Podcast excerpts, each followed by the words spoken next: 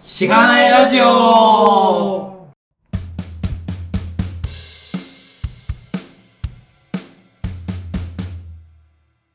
おはようございます。おはようございます。す本日もゲストの方をお迎えしてお送りしております。キューブさんです。イエーイ。よろしくお願いしますお願いします。えー、キューブさん、簡単な自己紹介とかいただいてもいいでしょうかわかりました。えっと、キューブです。はい。えっと、今年26になりました。で、えっと、エンジニアとしては、今年4年目で、うん。えっと、9月まで、あの、まあ、某有名な CS の会社で、えっと、 某ね。働い働いておりまして、で、9月末で転職をして、えっと、来月から、はい。あの、まあ、自社開発をやってる会社、うん B2B の SaaS で物流のプラットフォームを作ってる会社に転職することになりました。おめでとうございますありがとうございます。そう、今撮ってるのは9月で、まだだから、しょ在所在籍はされてるんですね。在籍はかろうじてしてか、ろうじてしてるんですね。 すごいタイムリーなね、はい。時に出ていただけることになって。まあちょっともしかしたら出るときには、あの、いや、えー仕事し始めても、なんか3週間とかうん言ってる可能性あるんですけど、まあそんな感じですというところだけ。そうですね。まあ、ポッドキャストなんでね、もしかしたら2020年とかに聞いてる人がいるかもしれないですけど。そうですね。はい。はいそんな感じでございます。はーい。なので、で、まあ結構、あれですよね、ポッドキャストっていうか、しがないラジオ、ヘビー、ヘビーリスナー。ヘビーリッナー。スンしていただいて、ヘビーリッスンっていうのかなわかんない。そう。最最初から全部、通してね。そうしですかよもねめちゃくちゃのスピードじゃなかったですか。ずっとそうですね、あの、こ今年の2月ぐらいからずっと聞き始めてて、で、そこからもう1話から全部、SP1 からずっと聞き続けて、で、多分3、4ヶ月で全部聞き終わった。早すえぎる。ぐいっすね。毎なんかそのペースだと1日2回ぐらい聞いてないとおかしいんですよね。一日2本ずつそういやでもそほんとそんぐらい聞いてましたああねりがとう通勤時間とかで全部聞いててすごい。はい。意外と1日本当に SP、まあ、2つ消1.5ぐらい消化するみたいなうん。感じでしたうねまいっすね。それ何倍速ですか ?1.5 倍速とかですいや普通に当倍ですか当倍でやってましたそれ、もう、すべてを捧げないと聞けないぐらいの。うんい。や本当にでも今まで通勤時間で音楽を聴いてた時間をはい結局そのポッドキャストに変えただけなんでそんなに苦ではなかったっすねうん、確かに。結構ね、耳が暇な時間ありますからね。確かに。耳で聴けるっていうのは結構いいなと思ってて、うん。なるほどですね。うんで、多分そこを聞き始めたきっかけ、まあその辺の話もすると思うんですけど、はいはい、えっとね、完全 SIR 脱出マニュアルっていうね、ちょっと怪しい本があるんですけど、うん怪しいですね、名そ前れをに。、。そうです ね。誰が書いたのかはちょっとわかんないですけど、それを読んでいただいて、でそこから結構、あの、聞き始めてもらって、また転職とかにはいはい繋がっていくっていう話を聞けるかなと思ってますので、そうですはい、その辺を深掘りしていけたらと思ってます。はい。はい。じゃあ、よろしくお願いしよまろすし。くお願いしますそしたら、ポッドキャストの紹介をしましょうか。はい。はい。このポッドキャストは SIR の SE から Web 系エンジニアに転職したんだが楽しくて仕方がないラジオ、略してしがないラジオです。題名の通り、SIR から Web 系に転職したパーソナリティのズッキーと、ガミが、近況を話したり、毎回様々なテーマで議論したりする番組です。しがないラジオでは、フィードバックをツイッターで募集しています。ハッシュタグ、シャープしがないラジオ、ひらがないでしがないカタカナでラジオでツイートしてください。しがないラジオウェブページがあります。しがない .org にアクセスしてみてください。ページ内のフォームからもフィードバックをすることができます。感想、話してほしい話題、改善してほしいことなどつぶやいてもらえると、今後のポッドキャストをより良いものにしていけるので、ぜひたくさんのフィードバックをお待ちしています。はい、お待ちしています。お待ちしてます。お待ちしてますありがとうございます。はい。ということで、えー、早速本題に入っていきますか。はい、うんそうですねえー、どっから行きますかね。まあ、今エンジニアとして働いてると思うので、まあ、なんか大体いつもそこから聞いてるんですけど、なんか初めてプログラミングに触れたのはどの辺なのかみたいなとああころかそうらです聞いてみたくて、はいはい、なんか学生の頃とかはなんか情報系だったりしたんですかいや全然そんなことなくてあの、それこそ大学も高校で文系を選択してておーでそのまま大学も文系の大学で、うん経営学を専攻してるはい。大学に、まあ、地元の愛知県なんですけどうんその大学に、まあ、そのまま入学しては4い。年間やってたんで、まあ、プログラミング自体は授業としてあの講義でその一環としてあってはいたんですけど、うん。はいまあそんなになんだろう、がっつり触ってたっていうことはなくて、うん。実際に触り出したのは本当に就職してからですね。なるほどですね。はい。でも、はえっと、まあ、エンジニアになるきっかけみたいな。結局その文系からじゃあなんでエンジニアになったのかっていうところちょっと少しうんお確かに話しすると、はいあの、もともとその、まあ、新卒って大体やっぱり、あの、就職活動が大学4年生に、まあ、なる、ちょうど3月ぐらいかな。うんはいからは多分、あの、合同説明会とかが始まってて、でそこから就職活動を始めるんですけど、い。うん。やっぱり自分もその、まあ、どっちかというと、その、アルバイトを、まあ、大学時代にしてて、マクドナルドでずっと5年ぐらい働いてたんですすよごい。めっちゃ長い。で、もうなんかマネージャーとかもやっててとか、はい。そんな感じで、どっちかというと B2C でうコミュん。ニケーション取ってやるっていう仕事が向いてるかなって思ってて、うん。で、まあ、小売りとか、あの、営業とか、どっちかっていうと、その、まあ、お客さん商売、はい B2C のところを見て、あの、就職活動を行ってて、うん。で、それがまあ、一応5月ぐらいに一旦落ち着いたんですよね。まあ、内内定もらって、う行ん。はい。きたいところというか。で、そこからまあ、ゼミ、もう当時、当時ゼミもあって、うでんゼミにまあ行こうと思って卒論があるしゼミに行って、たまたまあの同じエンジニア希望の人が IT でエンジニア希望をしてるっていう人がそのゼミの中にいてうん。でその子からちょっとお話をいろいろと聞いたのがきっかけではい。まずなんか最初技術職だっていうイメージがやっぱあってプうんログラムまあエンジニアって、まあそうですだよねからなんかそういう専門の学校を卒業しないといけないのかなとかそのあれなのか文系からだとやっぱ難しいのかなってやっぱイメージがどうしても先行しちゃってて、まあ実際にやっぱりそれを聞いて文系からでもなれるよっていうのを聞いてあの実際にまあ受けてみてで文系からでも全然大丈夫だよっていうことで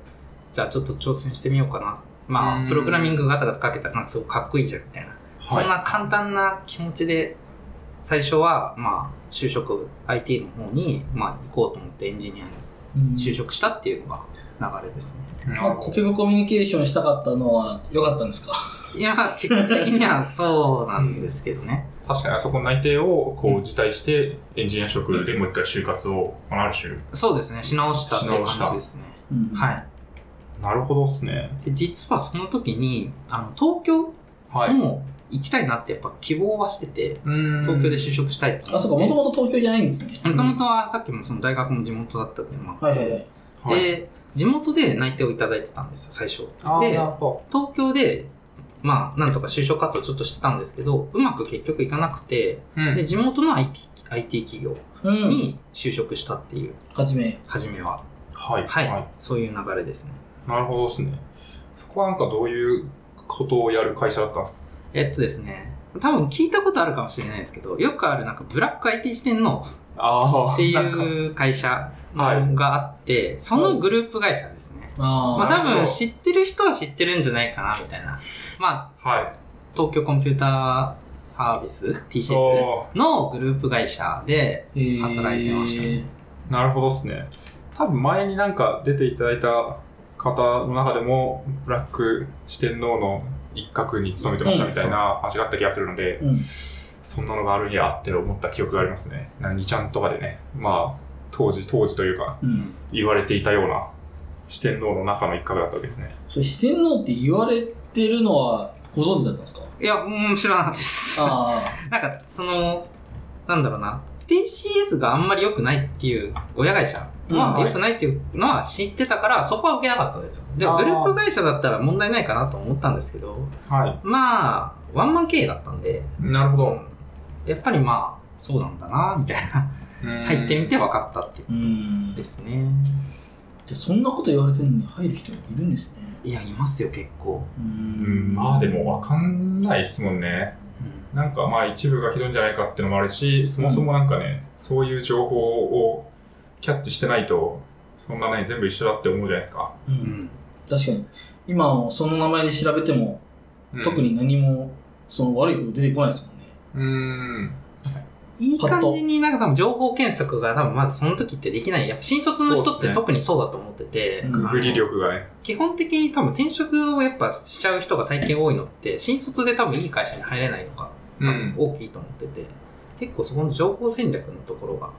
っぱ難しいんですよね。どうしてもやっぱり就活ってやりたくてやるというよりもなんかやらされてる感が若干否めないところはあると思ってて、新卒の時。新卒の時は。ねその時にやっぱり大学行ってる人って、専門とか行ってる人って大体やっぱし的が絞れてると思うんですけど、うん普。通に多分4大行ってる人って、なんとなく多分、まあ学生生活をちょっともうちょっと延長すの気持ちで多分入る人がやっぱ多いと思うんですよ。そうですね。まあ、人によりますけどね、まあそうですよね。そういう人によってそう。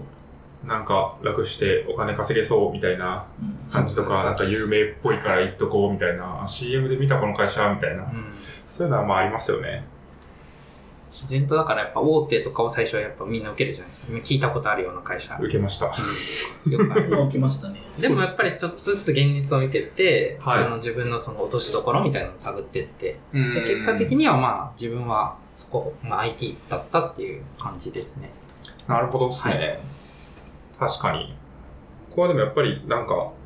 エンジニアになった方がこう、まあ、手に職が好きそうとか、なんかかっこいいかもしれないみたいな感じがあって、そこのシフトしたんですかね。まあそれもそうだし、コミュニケーションにやっぱ結構自信があったので、うんそこをなんか伸ばすより、なんか、はいまあいわゆる論理的思考力とか、なんかそういう、いわゆるそういう系が苦手だったっていうのもあって、はい。苦手を克服したいなと思って、うんあの、そこが多分、なんだろう、技術としては技い。術力っていうのがやっぱエンジニアとしてあるんで、うんそこがつくとプラスコミュニケーションで多分やっていけるかなと思ってまあちょっと将来的な視野も含めて、なるほど。それでもそこまで考えてるのはすごい気がしますね。いやでもそのシフトできてよかったなっていう新卒今思うとはい最初はだから全然そっち見てなかったから、本当きっかけって何かあるかわかんねえなと思ってうん、はい確かに。その友達に言ってもいいですもうんね。ん多そう分ですそねのまんまだったと思いますねうん。なるほど。はい実際会社入ってみたら、どんな感じだったんですか、まあ、やっていたことあーや働き方など。はいはい。まあ、いわゆる多分お二人もご存知の通り、まあ、エサイヤーっていう形だけど、独立系エサイヤーみたいな感じなんですよね、うんその会社が。いわゆる。はい。まあ、大手とはちょっと違うん。う。まあ、F2 さんみたいなとか、は。H たちさんみたいないそうですあね。あいう 別にぼかさなくても大丈夫です。感じ の、じゃなくて、なんか、はい。そういう感じでやって、うで自分はあの、まあ、客先に常駐してお仕事をしてたんで、はい。はい。一応その、まあ、はい、入社してプログラミング経験ないですっていう、一応それは情報として伝わってるはずなんですけど、まあ、は研先修にうん先に、事前にい。う。ん。研修を大体2週間ぐらいやって、そのままもう、ジョブ、オンジョブでやったっていう。多分、まだそういうところって富士通とかのが、まあ、ちょはいっと言っちゃったんですけど、そうですね。ちゃんとしてそうですよね。なんか、研修とかまは。あ結構やりますね。まあ、少なくとも数ヶ月。です僕は半年ぐらい研修いろいろうん。あったんですけど。なんで、まあ、なんか最低限の研修みたいなのは、数ヶ月単位っていう意味でやる気がします、美術とかだと。でもなんかやっぱ、はうん、考え方がやっぱちょっと多分違ってて独立系とかって、うんとにかくなんかあのーまあオンジョブ、まうんあ、先輩とセットっていう形が多くて基本的に一人で常駐させることあんまないんですようん新卒の人って、い。はい。でもやっぱりその現場からすると新卒の人ってやっぱりスキルがないから、うんどうしてもやっぱり嫌がられるからなかなかやっぱ決まんない、まあ、自分ははいその4月の段階でも決まってたんですぐに行ったんで、まあ後々思えばよかったのかなこの現場で経験積めてって思ったんですけど、ずっとその9月とかまで研修やってる人っていうかまあじ実写待機してる人もいたんで、なるほど。うんまあ、そっか。決まんない人は、ひたすらこう、自社でまあ勉強すそうるなりそうでしすてて、まあ、それがどのぐらいのなんか、まあ、研修っぽさがあるのかわかんないですけど、研修っていうよりももうなんか自学習、自分で自習するみたいな本読んでそれがでも書い5てみヶたいな月とかって考えると、い、はいやまあ今その入った直後は正直俺もちょっとやってたかったよと思ったけど、今思うとなんかそこでちゃんとやっといてよかったなって、ううんん何にしても。まあそうっすよね、実際の現場の方がまあ学べることも多いし、う。うんんまあ、先輩とかからね聞けたりするでしょうしそうですね。一応その、そこで、まあ、4月から、あの、客先に、まあ、一応、いわゆる、まあ、愛知県なんてやっぱ大きい自動車会社があるんで、はいあそこの、まあ、下請けみたいな感じで、うんそこで、あの、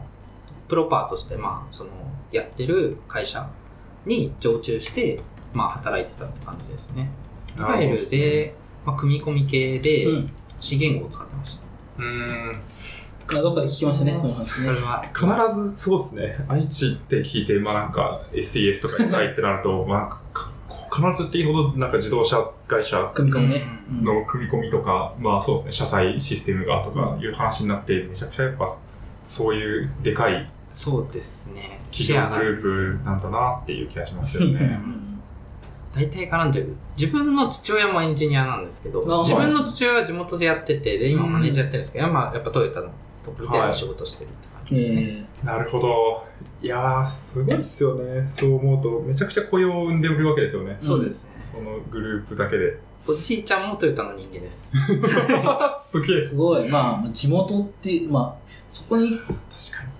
に。ね、人集まりますからね。集まりますよねう。ん集まりますし。うん。まあ仕事があるからちゃんとね、そこでじゃあ就職してってなるんでしょうね。うん独自の経済圏があるような印象をいつも受けますね。はいはい。なるほど。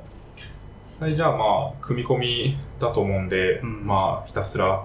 そうなんかウェブサービスを作るとかより全然違うようあもなう。そんな感じなんです。本当にがっつり、もう中身見えない。だから実際にこうコード書いてもどういう風に動いてるのかってが目で見えないっていう形で、うん基本中の制御ってやっぱいじってるんで、ははい。基本的にはなんかその基盤みたいなはのい。があって、そこでなんかあの画面、まあ、PC 上で操作して、なんか一応自分メーター制御のところをあのうん自立でそのやってるプロジェクトだったんで、車の。はい。で、それでメーターの例えばランプとか、うんあの、まあ、オートブザーとか、そういうのを制御するところ。い。うんを実際にその PC でなんかそのツールとか使って動かして、まあ、そこなるよとかっていうのがここのソースだよみたいな、そういう感じですね。うんなるほど。それはなんかその言ってもその作ったやつが動動くのがその画面とかで見えなくてもなんかこうインプットとアウトプットがあって一応そうですねれはなんかそれを保証できたらいいみたいなそういう感じでやるんでうすか、ん、うんそんな感じですあねー。基本的にはその、まあ、既存でそのシステムがあるんで、うんあのまあ、過去のその車両うん。で新しい車両を作りますってなった時にその過去の車両どれをあのベースにして作るかっていう形でああ、なるほど。でそこからちょっと他の車両からちょっと付け加えたい機能とかを持ってきて、うまくそこを結合させてその時に結合させる時にちょっといろいろとまあ設計とかで考慮して、うで実際にまあテストがっつりやってみたいなうんじゃああんま発表そうしないんですそうなんですよだからそこでプログラミングの経験ってあんまり積めなくてどっちかっていうとやっぱりその設計力、はい。設計書はめちゃくちゃがっつり書かされてて、うんまあ、その仕様を理解しないと書けないっていうのもあったし、はい。っていうので設計書はまあそこの考え方とかは結構先輩に、まあ、先輩が結構組み込みずっとやってるっていう先輩のと一緒に、うん厳しい先輩だったんですけど その人と一緒にそう常駐してて、はいでまあいろいろとその1年目からそこはお世話になってうん。結構なんだろう調べ物とかもできなくてネット検索禁止のところだったんで、なるほど。いわゆるその分かんないこととかってインターネットで調べるっていう概念がなかったんですよね、その現場ってうん基本的にはもうその人に聞くはかインプットとしてなんか残ってる資料とかを漁るとか、うんその2つしかなくてまあそんな感じでまあでもほとんどプログラミングを書くっていう経験がなかった逆にその設計のところとかって調べようと思っても調べられないんですよ仕い。様とかなんてうまあ分確かかんに。ないし、まあ確かになんて検索したらいいかわかんないですうんね、だから結局やっぱり本人、まあ、先輩にうまく聞くっていうその質問力みたいなのがつきましたね、うんなんか分かんないことを聞くのは大事だしでも聞くって言っても、まあ、一から全部聞くんじゃなくてどこからどこまでが分かってるから、うんどこをちょっと教えてほしいっていう形で聞くとかはい。そういうなんだろうどっちかというとエンジニア力なのかどうなのか分かんないけどその辺のうまく現場でやりくりするみたいな、そういう能力みたいなところは、まあ、多分ついたのかなっていう気はしますね。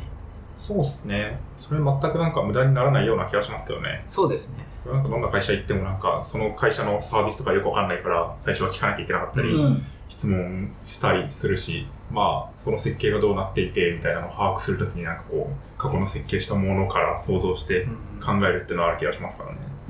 うん。まあ、とはいえ、組み込みは大変そうだなという感想はありますけど ね。大変でしたね。うん正直、この1年で、あのその1年目って、やっぱ1年目って誰も多分大変だと思うんですよ。辛いと思まあそうですね。なんもわかんないし。エンジニア辞めたいと思ったことがもうたくたあって、転職活動3回したんです よ。へーその1年で。一で、年ぐらいきつかった。 1年目でもう3回、あ、もうエンジニア向いてないなと思って、異業種にそう転職しようと思ったけど、結局やっぱり、まあ仕事が忙しかったのもあって、面談も行けずになかなかやっぱ時間取れずに結局終わっちゃったっていう。まあ、ちょっと転職活動の話は今後この後またうんさせてもらおうかなと思うんですけど。そうですね。なるほど。結構早い段階から転職活動自体はしたことがあったしたことはそううです。もう半年ぐらいから、入社後半年ぐらいから経験はありますね。そう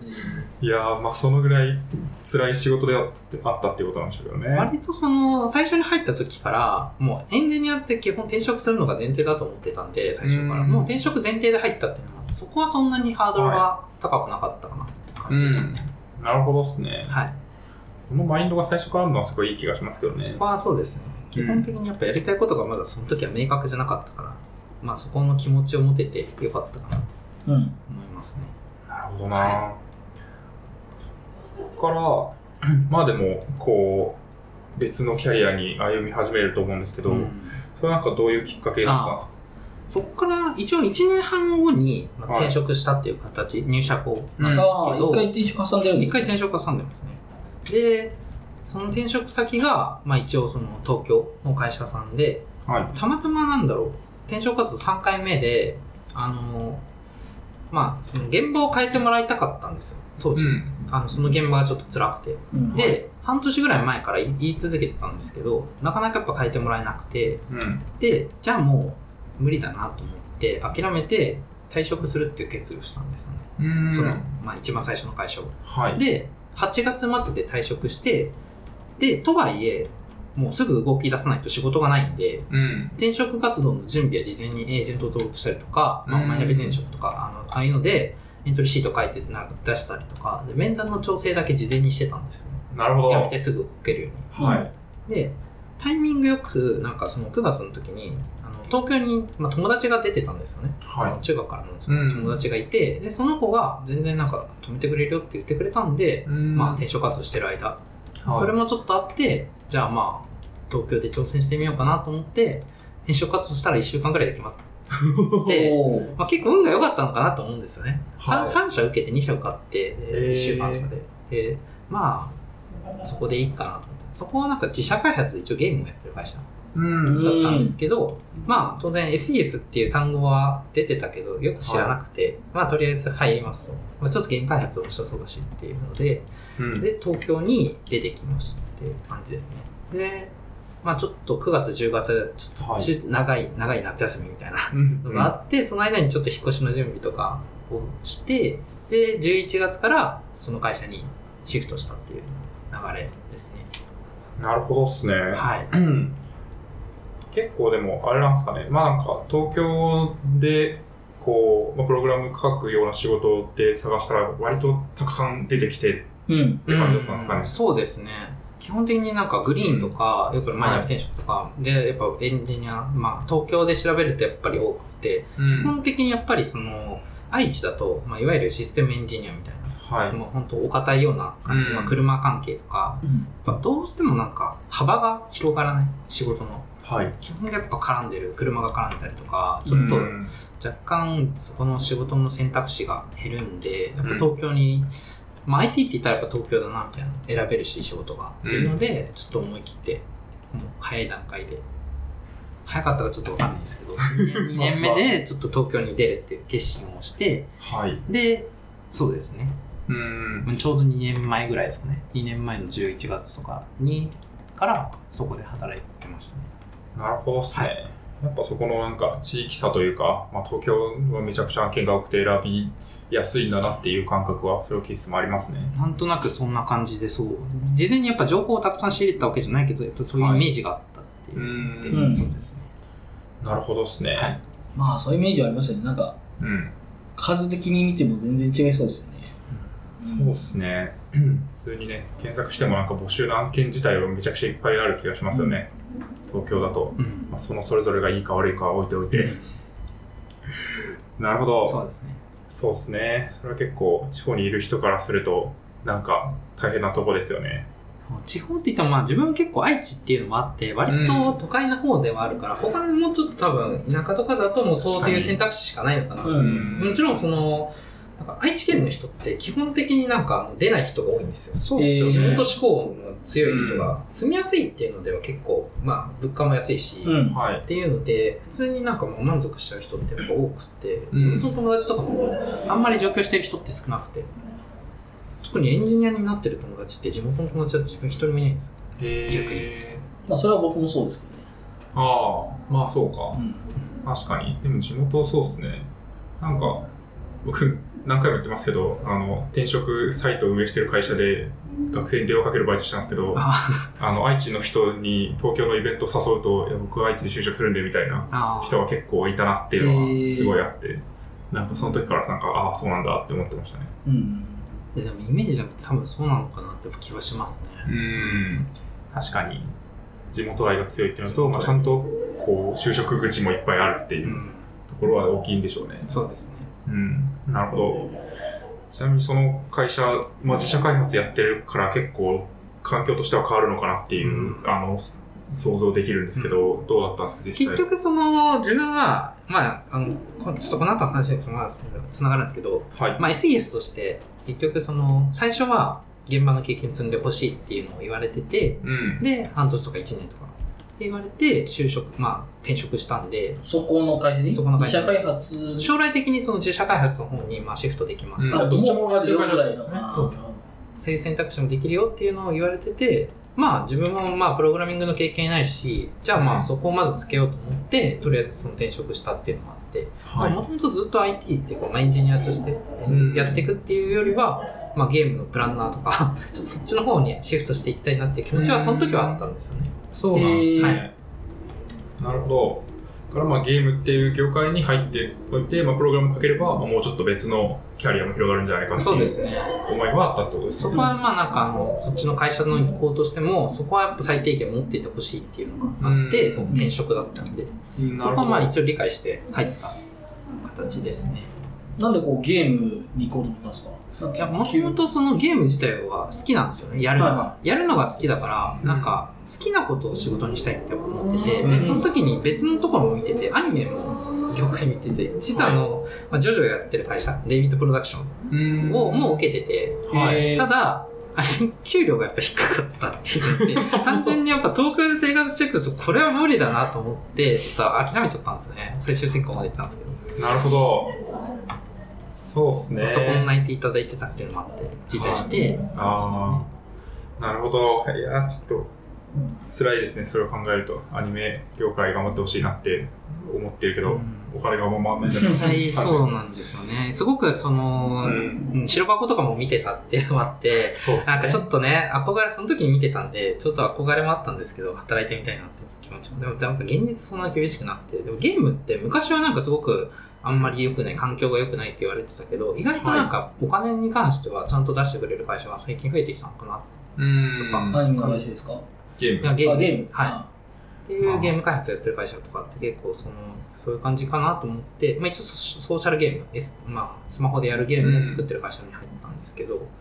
まあ自分がその入社するタイミングでそのスマホ、まあ、今スマホゲームを作ってて自社ではい。その年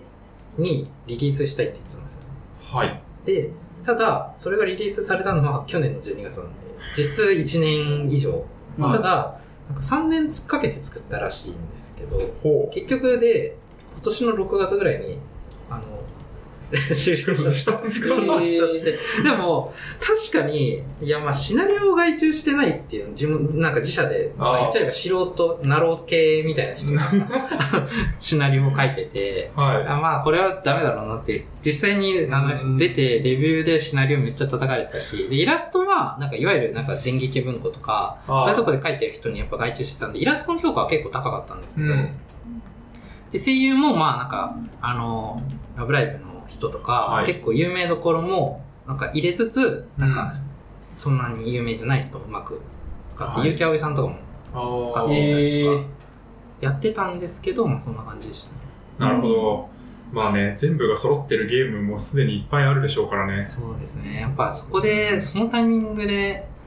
うん入れ込むのもやっぱ全然だなだからどっちかっていうと自社開発以外にも、あのはい自宅でいろいろとやってた開発もああってだからようん某なんかアニメとかであのやってそれでソーシャルゲームに移ってきたっていう、んあのそれをなんかうまく運用保守みたいな感じでもらってやらせてもらったりとか、うんそういうところと、まあ、SES ではい生計を立てて、でそこでなんか、まあ、利益とかを使って、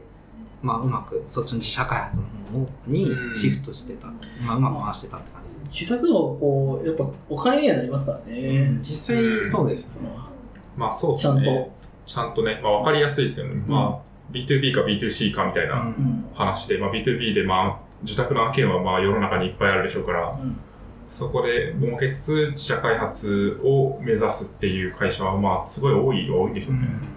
でもまあ逆に言うと、その自社開発じゃなかったら納期とかが結構厳しいから、そっちに、そっちが忙しくなったらそっちに割くしかないみたいなね。そうですそうですね、そうですよくね。ありそうな話ですよね。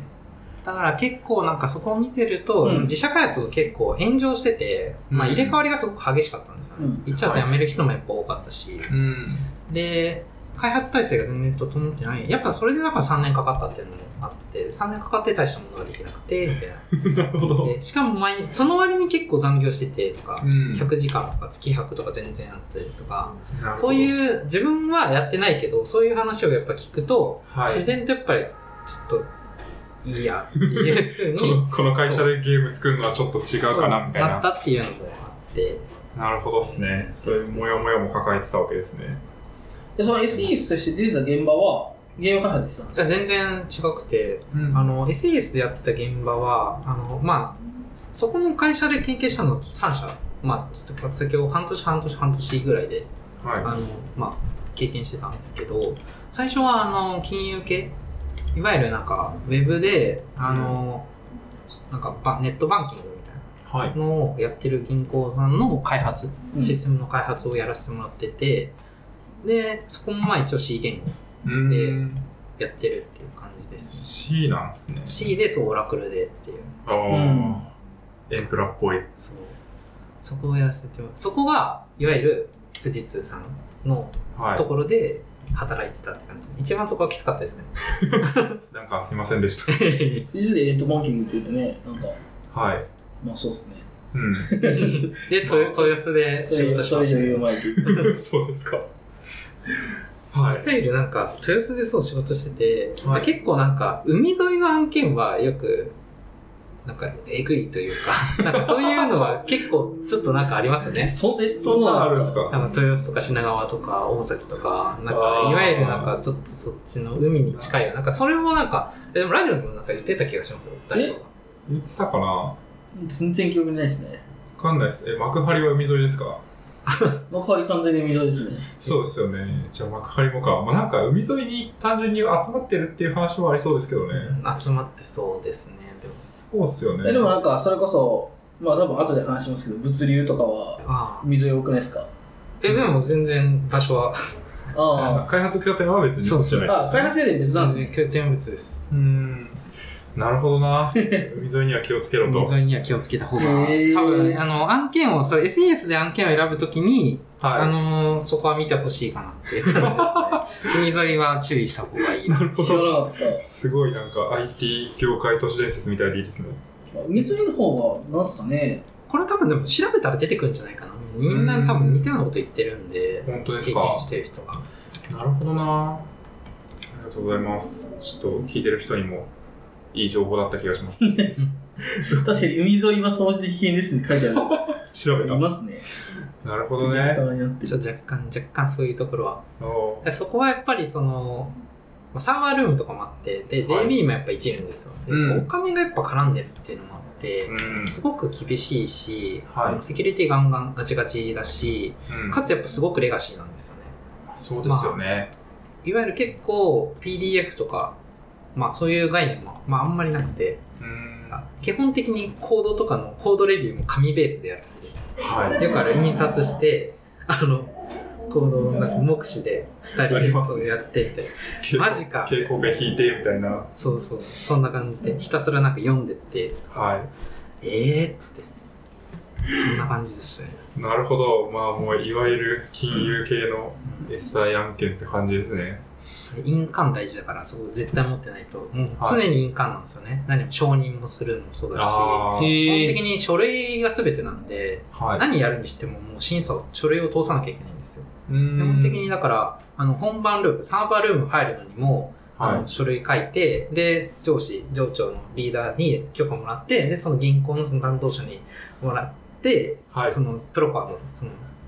やってるプロジェクト管理してる人にもらって、うんで、さらに銀行のそのやってる人で、銀行の一番上の人に行って、大体やっぱだから1週間前とかに申請しないととか、サーバールームに入るのに1週間うん、かかります。手続きがかかると。手続きがかかるし、まあもちろんその緊急の時とかは、はいうまくそこを回すけど、うん。まあその電話したりとか、結は構いその対応したりとか、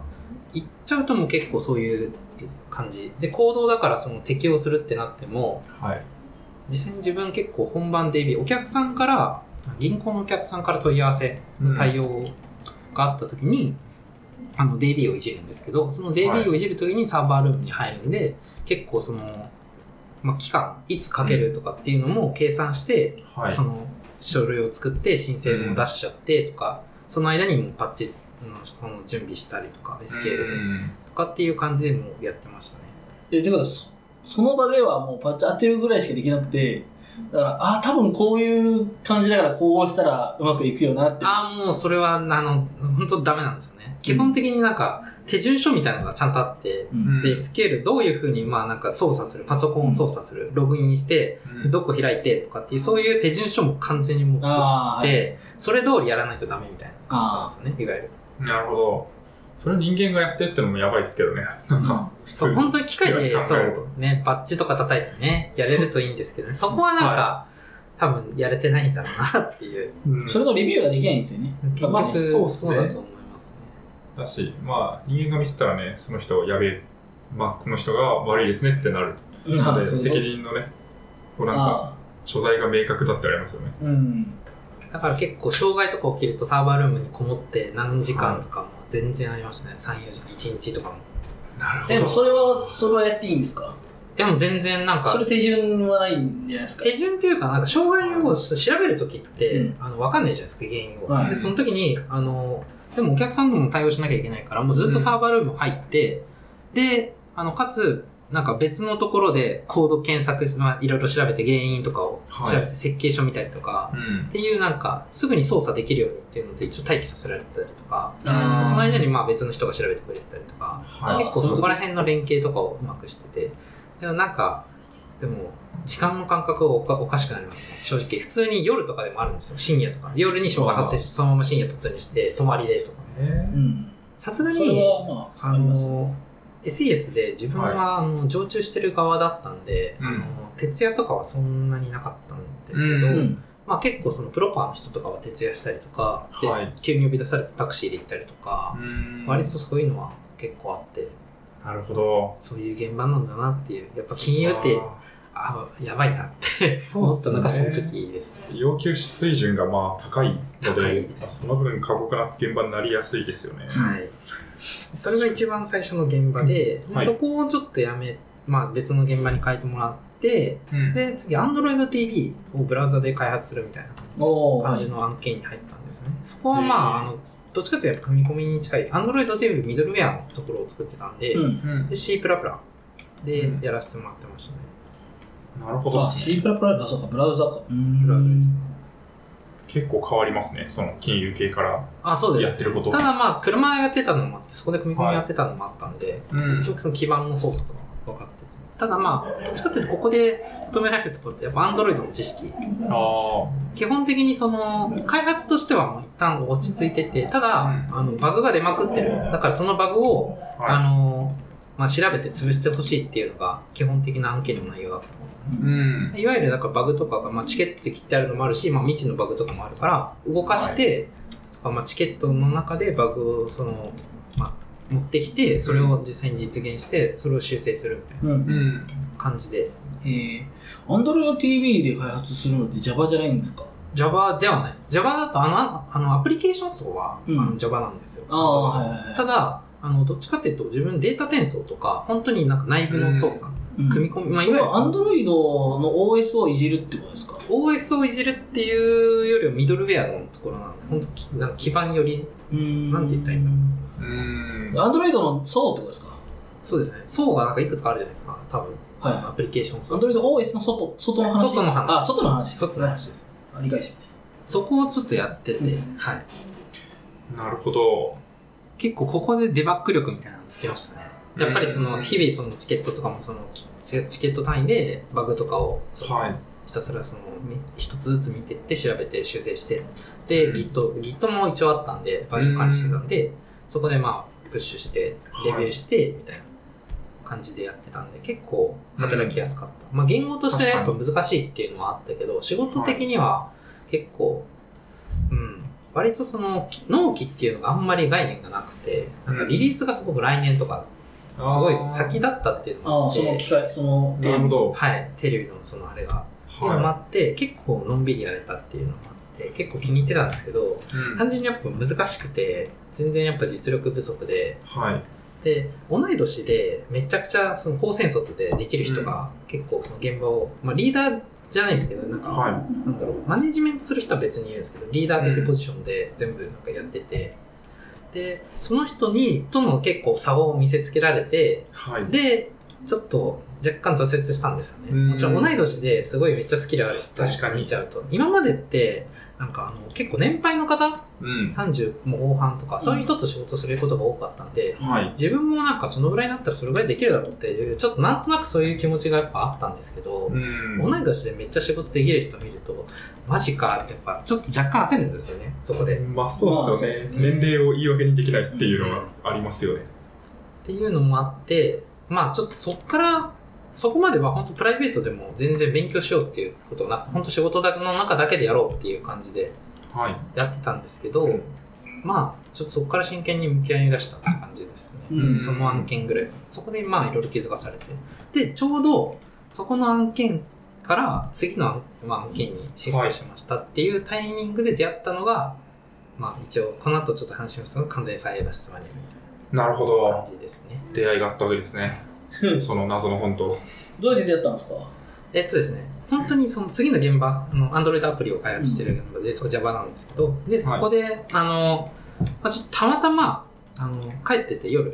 はまあ、暇だなってなった時に、Twitter を見てたんですよ。い。うん。 Twitter を見てて、で、そのタイミングで多分技術出展がちょうど5が、はい。が終わったタイミング、終わってちょっとしたタイミング。うんで、ツイッターでたまたまその、まあタイムラインを、全然今のアカウントじゃなくて、エンジニア用のアカウントとは別にシミアカーとしてうん作ってたアカウントで、その朝、まあ見てたら、その、まあ、タイトル、うん完全 SIA 脱出マニュアルの、はいなんか、うん、本のあれが出てきて、で、なんかタイトル面白そうだなと思って、で、実際目次じゃないですけど、なんかいろいろ見てて、はちょっと、まあ、値段もやっぱ安いじゃないですか、技術書店の本って、そうですね。っていうのもあって、ちょっと読んでみようと思って、脱出したいしと思って、 そう、実際にそれ読んでみたのが、まあ、きっかけですね。うでん。実際にその、あれでブースで買って読んで、みたいな。うん。なるほど。そうですね。タイトル一人歩きする系の本ですからね、あれは。いやでも そのおかげでそそう、のためにでそのもためにタイトルのそうそそうう力がすごすぎて、 そうですね。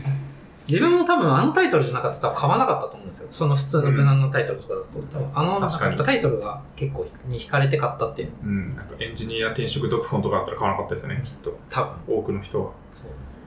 なるほど。まあ僕も刺されないか不安になりながらね、僕らも出した気がしますけど。そう商業誌みたいな自己啓発みたいなそういう感じじゃなくて、技術書店のなんかその同人誌的な感じだから手出しやすかったっていうのもありますね。まあ確かに、うん。なんかね、漂白されてそうですもんね。買ってもそんなにやっぱなんうか、ん。金額が高くないから被害ないし、まあなんうんかよ軽く読んでみようかなぐらいの感覚で最初読んでて、はい。で、そこでいろいろとその、まあ、アウトプット、ツイッターとかもエンジニアでやった方がいいとか、まあ、勉強会とかコミュニティとかもそうだし、で、うんいろいろとやっぱそれを見て、まず、それをきっかけに始めたのが、あの、まあ、毎日の勉強報告はい。なんですよね。っていうのと、まあ、しがないラジオを聞く。うん。基本的になんか、 あの、多分レベルみたいなのがあったじゃないですか。レベル1、2、3、4、5みたいな感じで。あった気がします多分順番。その順番にそう、本当にやってって、で、まずはだからそのアウトプット。基本的にその、インプットする、してアウトプットするっていう、まあそれを簡単なインプット、アウトプットとして、ツイッターでの、うんまずあのエンジニア用の、それ専用のアカウントを別途作って、はい。で、まあ、しがないラジオを聞いたっていうのも発信しつつだし、うんあの単純に何毎日何を勉強してるのっていうのを学習記録としてアウトプットするようになったっていうのがそこからですね。もうそっからそうですね。ハッシュタグつけてもらえると大体僕ら見るので、なんか毎日ツイートしてるリスナーおるぞみたいな感じになってて、こう衝撃を受けてます。すごい速度で聞いてるぞって。そうそうそう。毎日学習記録1位とか、しがないラジオ SP1、しハッシュタグしがないラジオみたいな感じで、つけて、そう、毎日。そそういう人はね、あんまりいないので、すごい、あの、いい意味で目立目立つというか、うんちゃんと反応がもらえると思うんですよね。そのちゃんと毎日やってると。そうで、ガミさんとかズッキーさんって結構いいねくれるじゃないですか。でそういうのが結構嬉しくて、うん、で、あの、もうそうだし、基本的になんか SI 脱出マニュアルって、もちろんやり方は書いてあるけど、多分、はいあの、そこからなんか工夫してやるっていうのって結構あるじゃないですか。まあ人それぞれ多分、やり方が若干変わってくると思う。うん。自分もそうだったので、多分その形が違う、そういう形になったってだけで、うん。で、そこから、あの、マシガナライジオを聞き始めて、うん何もそう知識がまだない状態なんですよ。その時は Web の。はい。うん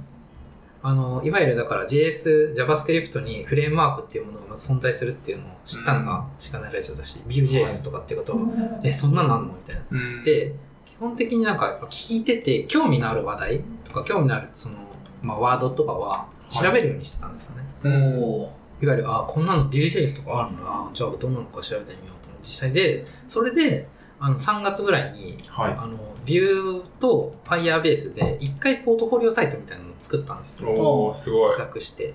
2週間ぐらい頑張って、もうそうずっと、その時はもう勉強にすごく意欲があった時期なんで、めちゃくちゃその詰め込んでやって、で実際そしたら、え、完成しちゃったよみたいな。できた、意外とできたみたいな。そう。もちろんそれも、はいあの、ベースがあって、技術書店で出してた、その、なんだろう、ポートフォリオ制作機みたいなのが、うんペコモツさんがなんか出してて、はいそれをけきっかけあそれとあとナベッチさんかうんなのなんかあのファイアベースの本も見てそれをベースに作ったっていうのがあって、でもなんかそこも本当技術書店に救われたなじゃないですけどもう様々みたいな感じで、本当だからそこからですねで実際にものを作ってで3月にあの、まあ、VJS はいや JavaScript の話もしてたんで、うんありますねちょっとそれも、まあ、参加しやすそうだし参加してみようかなと、まあ、思って3月に1回参加したんですよねその勉強会に、まあ、どんなもんかなっていうのでただ初心者に優しいのかなって若干 疑問みたいな本当に優しいのみたいな。うん。いや、まあ、あんまり内容的にはね、優しくないものも多いと思いますね。最近は常連も、最近行ってないからわかんないけど。最近ちょっと自分もそうですね。まあ、初心者の登壇者には優しいですね。うんうん。初心者の参加者に優しい子は、ちょっと、あの、まあ別に怖くはないが、こう内容的に全て優しいというわけではないみたいな。そうですね。実際にでもやっぱ参加してみてあこんだけなんか意欲的な人がいるんだとかどういうのがなんか今トレンドだとかこういうのが、うなんんかそこがやっぱ知れるっていう、まあ、もちろんその知識としてないからはい。そこは吸収するしかないしうん実際にそこでフレームワーク作ってるって人とかもあったりとかめちゃくちゃ強い人とかうん。なんかそういう人の話を聞くとおおって思ってなんか勉強会ってなんかよくある勉強した気になっちゃダメっていうのももちろん分かってるんですけどでもやっぱりなんかそこで吸収できたのは大きかったなと思ってそっからいろいろとそうなんですよね勉強会、まあ、ちょっと4月に1回、まあ、ご多分5月最初には i ンい。ザ JS って確か5月だったかな、あうんれいつだっけな多分そうですね。も5う、月の5回ぐらいやってる気がするんで。 5月の後半ぐらいに確かあってそこに一回登壇しようと思って LT としてうん。もでそこにまあ登壇予定を入れてでその前にちょっと別のコミュニティがあって自分コミュニティもいろいろ参加しててそこで LT として一回登壇してうん。でまあ話してどんな感じかっていうのを掴んでで銀座 GS でまあ勉強会参加とは別で LT に登壇するっていうのも、まあやってみたんですよね。うん。で実際に多分その時に銀座 JS の一番最初のトップバッターとして本当にはい。銀座 JS1 のタイミングでやらせてもらって、そうっすよね。そう一番最初の LT は Q さんですよね。そうう、うーん。でもなんか一番最初だから何色にも染まってないじゃないですか、はいうん言っちゃうとハードルがめちゃくちゃ低いんですよ自分的にはなんかどんだけ強い人が出てくるか分かんないからそういう人の後って怖いから、うんもうちょっとスタートダッシュ見ようみたいな感じ でとりあえず一番最初に発表しちゃえばいいやみたいな感じではい。であの実際3月で作ったポートフォリオをもとになんかそれをもう一回資料をちょっと立ててどんな風にポートフォリオ作りましたみたいなのを LT でやらせてもらったって感じです、うんうん。これが、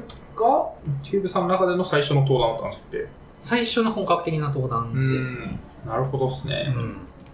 すごいですね。これでも、え、本マニュアルを読んでから登壇まではどのぐらいの期間ですか3か、あ、でもマニュアルを読んでからだと、はいもう5ヶ月とか ?5 です、ヶ月ぐらいか。はい。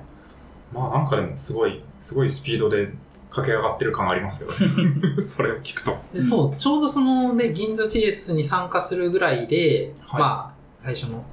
まあ、メイプル、今のその、げ現職にまはあい就職することが決まってて、その時にやっぱ Web の開発をしたいっていうのがあって、まあ、Web で案件あるよっていうので、前も SES だったんですけど、どっちかっていうと SI 系、うんなかなか自分で案件選べないとか、うんそのはいキャリアアップとしてこういうキャリア行きたいっていうのが、あある程度あったんですけど、ちょっと難しくてそれを実現するのがうん。っていうのもあってちょっとその現職にまああとはちょっと今年ちょっといろいろあってはい。社長が辞めさせられたりその会社前職はなんか退職退職じゃないけど取締役として辞めさせられちゃったりとか結構ちょっとバタバタしてたのもあってちょっとこれ大丈夫かなっていう不安もあって辞めたっていうのもあるんですけどでうん結局その6月からその会社でメイプルの会社メイプルシステムズっていう会社でまあ入ったっていう感じですかねなるほどっすね。はいすごい、怒涛の変化っすね。で、そこでそう、まあ、一応1ヶ月自社待機してて、で、たまたまそのタイミングで、メイプルって結構その時勉強会めっちゃやってたんですよ。うんはいはうい。ん言ってましたね。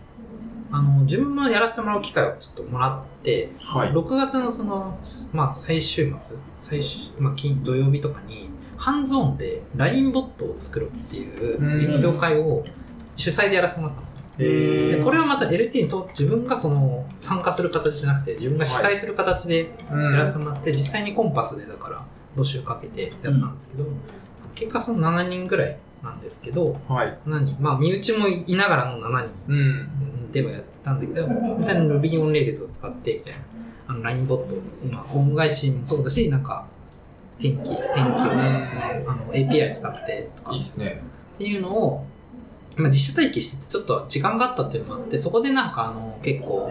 あのそれを資料を作ったりとか手順書を作ったりとかで実際に勉強会をやったんですけどやっぱ1ヶ月かけて資料めっちゃ積み作り込んだんですよ、はい。作り込んだけどやっぱまああのハンズオンってすごく難しいなって思ったのがあの全然そのレベル感が分かんないんですよ来る人の。そうっすよね。本当にだからどんだけこれ通りにやって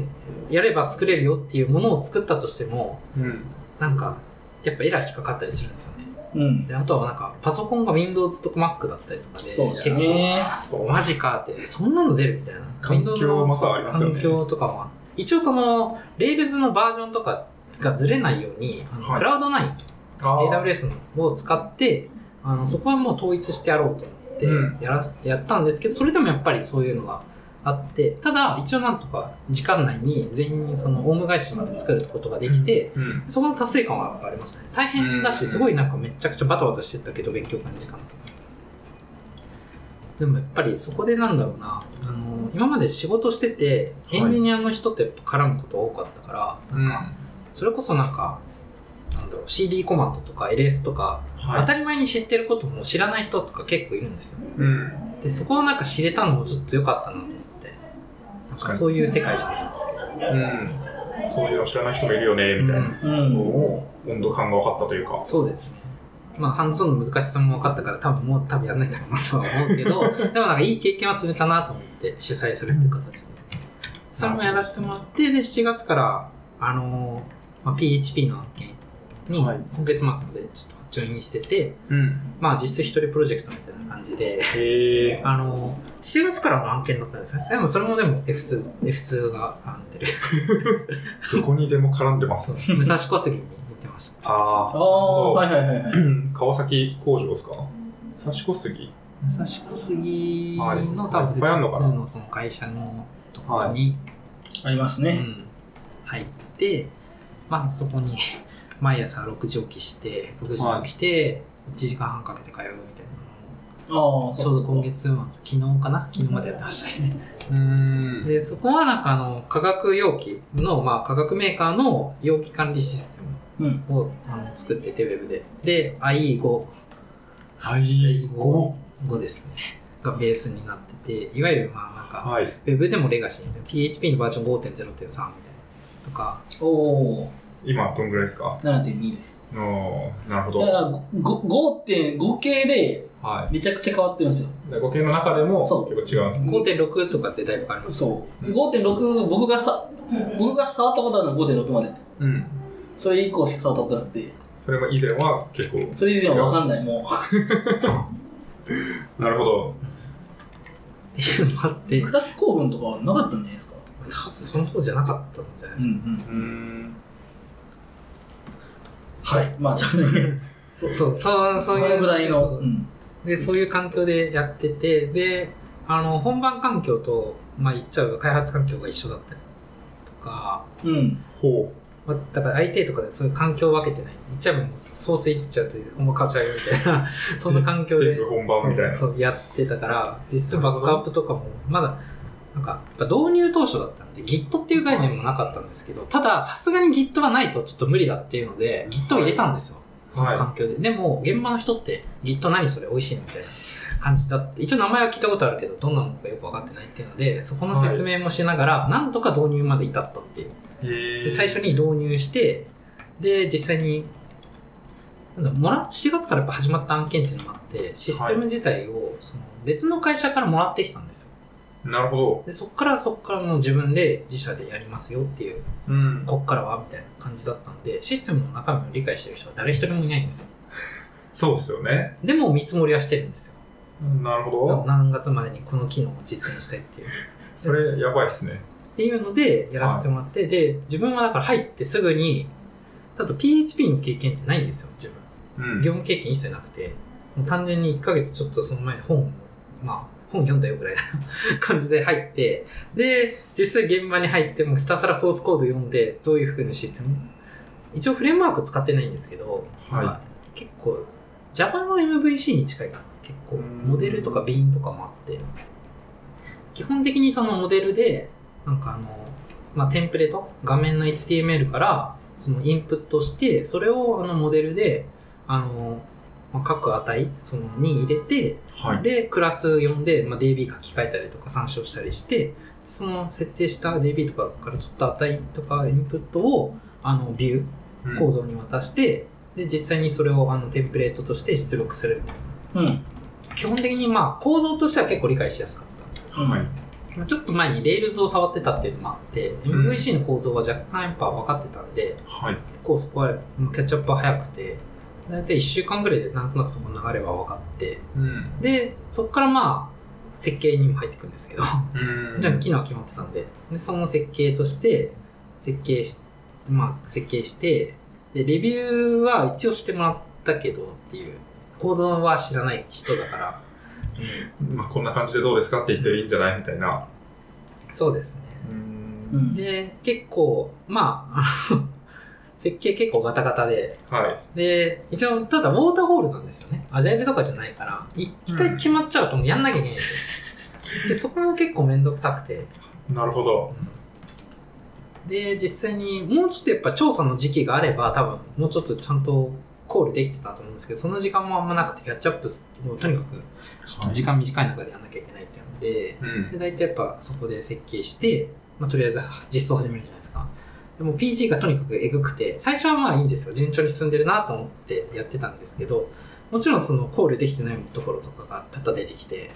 いやこれ無理じゃねえとかってなんかこんなのやんなきゃいけないんですけどって言っても基本的にコードの中身をやっぱ知らないからそこをうまく説明しなきゃいけないし、でそれは誰が決めるんですかそのやるかやらないかみたいなのは。ややるかやらないかじゃなくてもやるんですよいや、いやその、ああえっと、これ、こんなにやらないといけないんですけどっていうのを、あ、じゃあそれもやってっていういうのは、あ、ちょっ一と人その、なんかマネジメントする人は別にいて、ただその人は別のプロジェクトも抱えてて、うでん。ちょっとそのプロジェクトに関してはもうやる作業、実作業は全部自分に任せて、うん。なんかあった時にちょっとやるよみたい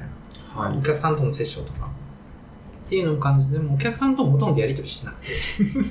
いわゆるもうなんか、はい聞き役でしかないみたいうんな。ちょっと自分の不、まあ結構不満とかやっぱ出てくるから、うそのいろいろと言って、まあでもやるしかないよね、みたいな。ん。なるほどですね。で、まあ、一応その納期はもちろんおしお尻はずらせないんで、はいそこの中でどんだけ調整するのは別に好きにやってくれても構わないうん。だからもう最最初は結構可読性意識してコーディングしようかなってやっぱ思ってたけどもう時間が全然なくて、PG の実装の期間はい。でもうちょっと諦めようと思って、とにかく可読性を無視して、もう機能実現を最優先してうん実装してって、で、あの、コードレビューしてないんですよ。してない状態で PT に入ったんで、ほぼ一人プロジェクトですもんね。まあ、辛かったですね。あの、PT でめっちゃ障害出るんですよ。多分40件ぐらい出したの、バグで。で、なるほほどぼ JS 周り。言っちゃうとなんだろう。あの、バリデーションとか、結構その辺、うん来たすと結構チェックとかまあがそうっす考よ慮ねもれてて。そこって多分、レビューしてれば潰せたなと。ちょっと自分はもう、あの、焦っててやっぱ実装してるから、はい。落ち着いてやっぱコード見る、その後に見る時間もなくて、そのまうまん PT で普通にしてるっていうのもあって、っていうのもあったんですけど、まあ、なんとかかんとか、PT でめっちゃ障害出してたっていうのもあって、IT でほとんど障害出なかったんですよ。うーん。 PT って全部出し入ってたっていうのもあって。 PTA とか言うと伝わる人いるんですかねああ、そそのうぐらい。うん。まあ、雰囲気は、あの、ー SI の人は分かりそうだけど。 SI の人はそ分うかりか、そそう用語ですね、あれ。う。うん。うん。一応その、まあ、プログラミングで、その、まあ、いわゆるだから、Excel スクショ、うん。実際に画面スクショしてどういうふうはにい遷移していったとか、使用書とかもあんまなくて、うん。まあ、一応ざっくりは作ってたけど基本的には設計書ベースでテストしますよっていう感じで、打鍵してって、みたいうんな。感じで動かしてって、まあ、一応いいよねっていう許可をもらって、IT 行って、みたいな感じで。はい。はなんとか、意外とでも、相手はちょっとすんなり終わったんですよ。障害が全然起きなくて。んで、ちょっと余って暇になったみたいい。うんな。じゃあもっと PG の時間レビューしてくれよとか、いろいろ思ったけど、その人はね、PHP 書けませんとかっていう。なので C シャープは書けるんですよ。えー C シャープ書けるなら PHP 書けるだろうって、個人的には思ってたんで。難易度的には頑張ればいけるやろみたいな。いやそう俺かだって PHP 触ってねえのに触れてるぞ。 PHP 書ける人は他にプロジェクトにはいたんですか一人もいないですね。じゃあ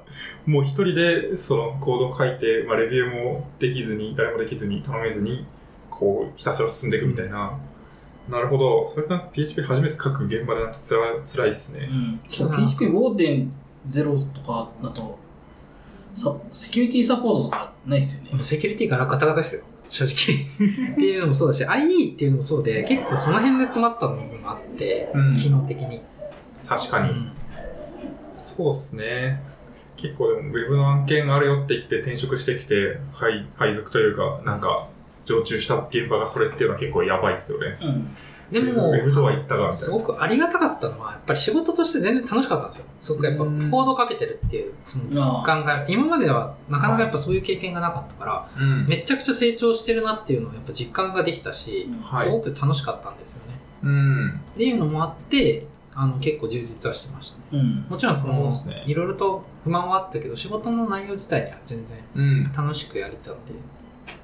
確かにそんなに設計もこうガチガチにドキュメント書いてとかっていう感じよりは、まあ、ひたすらコードを書いそうでてすまず機能としそてうそうです。実装しよう実現しようっていう感じだったんですね、うん。なるほど確かにそれはだいぶ違いますよね実際にやっぱだから働いてみて、まあ、ウェブの開発っていうこはいういうのが結構向いてるなって思ったのもあって、うまんあ、次のその転職に至るって感じですね。うんはいやっぱ組み込みとかとは違いますか、うん違いますね。 全然。組み込みとかだったらやっぱコンパイル言語っていうのはそうだし、なんはか原い因がやっぱ特定できるまで時間かかるんですうよ。ん PHP ってでも結構画面ですぐわかるから、うんあ、これなんかエラー出てるとかっていうので、基本的にログ挟んでとかって、すぐはいその原因を追記うん調べて直せるっていうのもなんかちょっとし、あの達成感みたいなのすごい感じられていいな。確かに触ってるレイヤーが違うからこそこう原因特定の時にも疑う部分がなんかこう人間から遠すぎるみたいなうんうん。ところがあるんですかね。あと、まあフィードバックがやっぱ早いと思うので、なんかここで、なんかこう、あ、これがおかしいからこれ直せば、すぐ治ったことがわかるみたいな。そこら辺のなんか、スピード感だったり、まあ、そうですね。は、だいぶ違いそうですね。それを聞いてると。なるほどなでもなんか今思うと、はい。まあ、今はもうちょっと結構その、まあ、理解してきたし、普通に仕事が好きなんで、うん。あのまあ、組み込みも全然今だと思うと悪くなかったなと思ってて、あなんかウェブじゃなくても全然今多分楽しく仕事できるうーん。かなってやっぱ気はしてますね。それどういうとこですかなんか、次の会社をその、まあ、ちょっと話す、次の会社のを選んだ話にもなるんですけど、うん。。はい。客先常駐をずっとやってて、3年半。で、プロダクトにあんまり関心を向けられなかったんですよね。うんただ、次やっぱ自社開発やる、まあ、に行きたいっていうのもあったし、なんかプロダクトにちゃんと関心を持って、まあ、あの、よく勉強会とか行くんですけど、はいなんか結構会社として登壇する人多いじゃないですか。自社で出てうんそうるですねサービスとかを。ああいうのちょっと憧れてたんですよ。自分もやってみたいなって。そのうん自社のプロダクトに関心を持って、それをなんか発信していきたいとか。はい。っていうのもあって、で、たまたまその、プロダクトで面白そうだなって思ったところが、まあ次の会社。まあロジレスっていう会社なんですけど、うん。うんここがなんか一応その物流のシステム、プラットフォームを一元化して作るっていうあのサービスを B2B のサースでやってて、で、あの、スタートアップなんですよね、いわゆる。うん。あのまだにあの設立して2年っていう会社。おうんー、若いですね。従業員も8人ぐらいしかいないっていう、へえ。本当にガチガチのスタートアップみたいはい。な感じで。で、ただやっぱり環境めちゃくちゃいいんですよ。働きやすいっていう意味では。結構やっぱり自由度がすごく高くて、裁量性も高いし。まあ、8人しかいなかったから、そうです最初そうもですよそう。 ね。何でもやってくれっていうマネジメントっていうよりはね、とにかくみんな走れみたいな感じでしょうね。なんかそう結構、アミさんもなんか確かプレイドって最初スタートアップってはやいつじ。ゃないですか。どんな感じでした、そうっす最初 は。まあ、僕がやった時はもう30人ぐらいはいたんで、あーもうちょっと先のフェーズだとは思うんですけど、うやっん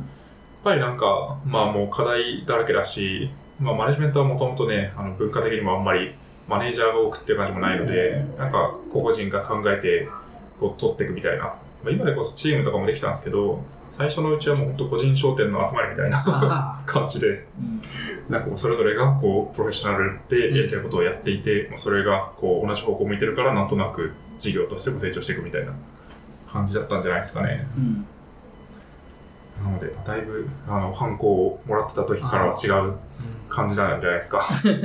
なんかそうなんですよね。管理されるのがあんまり自分好きじゃなくて、うんで結構だからそういう環境って合ってるなと思ってて、そうっすよね。結果的にだからそういう感じで、うんまあ、で、実際そこの会社は勉強会とかすごく意欲的はい、で、あのただあの、発信する力を持つ人がいないというか、その積極的にやりたいっていう人がいないから、はい、結構今回の採用に、そこも採用につながってて、うん、そこもなんか今後、全然やってってくれていいし、お金も出すし、全然勉強会とか出し、出てってくれっていうはい、感じで応援してくれてるんで、うん、まあじゃあやろうかっていううん気持ちもそうだし、で、自社でまあ勉強会とかも開けるし、はい、はまあ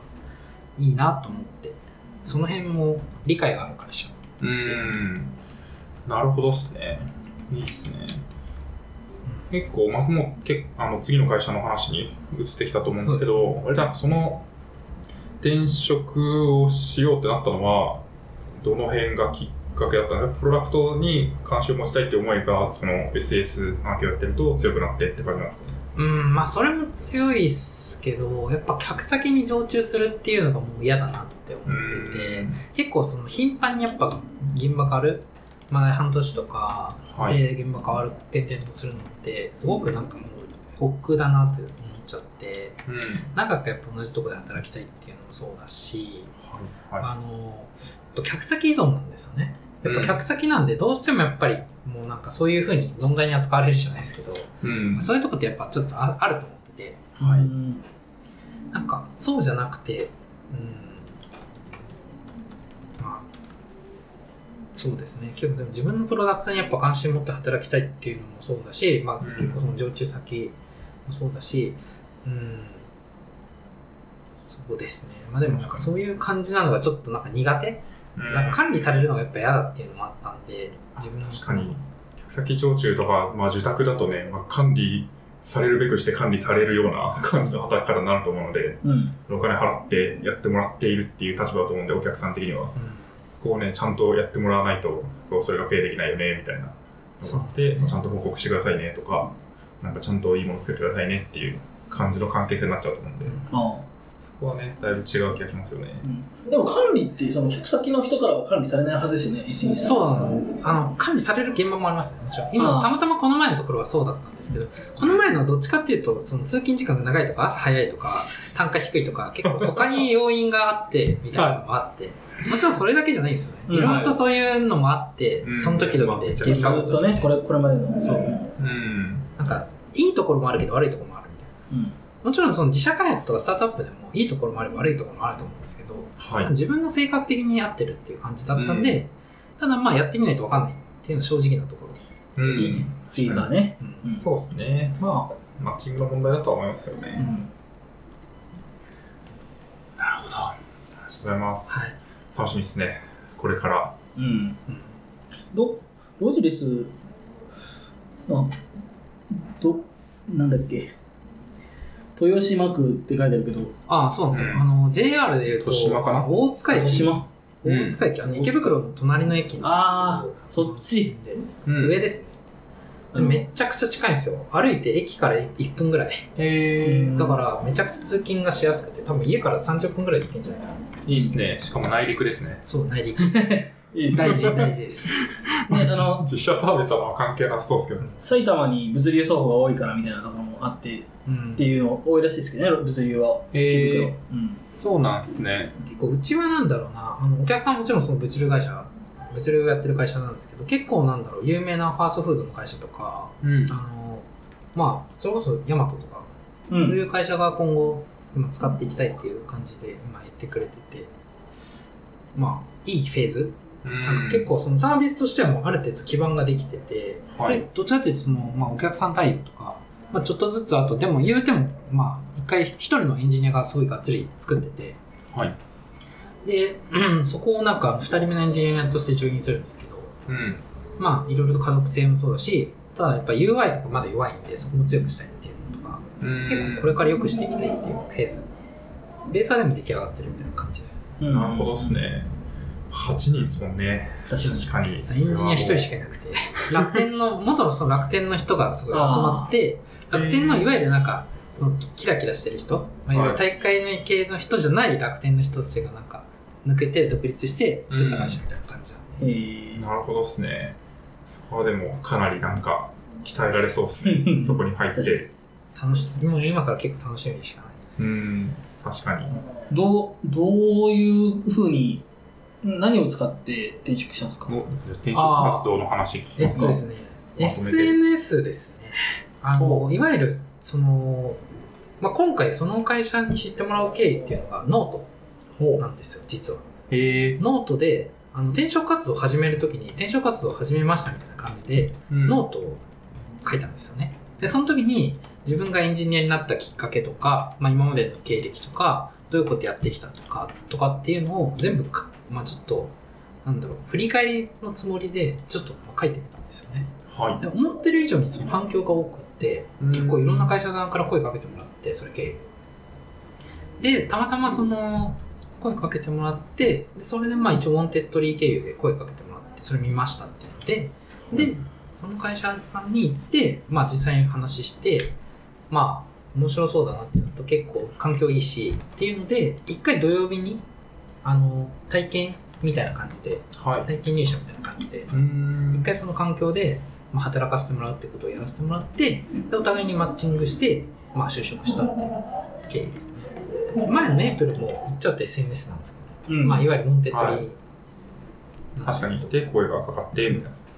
感じですねな。なるほど。結構じゃあちゃんとアウトプットをしていたっていうことがつながってるっていう。そううですね結局意外とそのだからノートでそんなそういうつながりが来るんだなっていうのはちょっとびっくりしてでもなんかやっぱ無駄じゃなかったなっていうっうん。て書いて、うん、それがきっかけで転職できたんで今回確かに、まあ、割とその勉強会とかなんかそういうのにも注力していく、まあ、技術発信とかにも注力していこうっていう会社の意向も多分アウトプットしてるキューブさんを取るっていうモチベーションの一つだと思うんでなんかやっぱアウトプットしてるっていうことがキャリアにつながってるっていうのはすごいありそうですね結構そうですね感じるところはありますねそういうところ、ううんんだからなんかただ本当に小さなことでもいいそのさっき言った自分がその転職活動をしたっていうのも今までの経歴とかどんなふうになっていったとかそういうのもなんか書くだけでも多分全然違うと思うんで、うんうんまあ一つ結構おすすめだと思います転職活動をやっていくっていう中で確かに、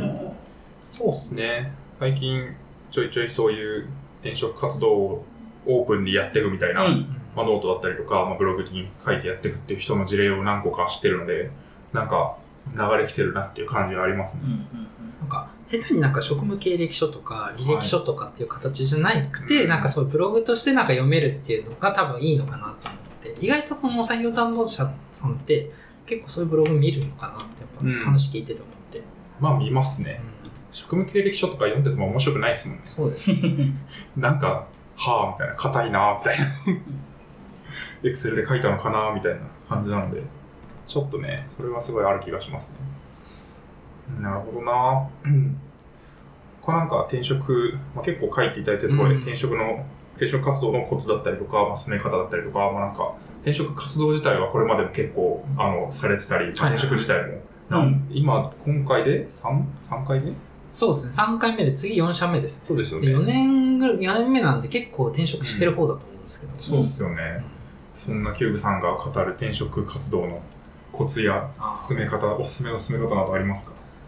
えっとですね、個人的になんかまあ転職活動を進めていくにあたって、まず長期でやらない方がいいなっていうのはすごく感じてて、なるほなんか最初はやっぱりその長期でまあちょっとずつ見ていった方がいいなと思うんですけど、だんだんモチベーション下がってくるんですよ、転職活動してて。ど。うーん。だから基本的にやっぱ短期間で決めに行きたいっはい。ていうのもあって、もちろんその、まあいろんな会社さんを見て回りたい、まあいわゆる最近カジュアル面談とかって流行ってるじゃないですか。あの、オンテオンテッドリーもそうなんですけど、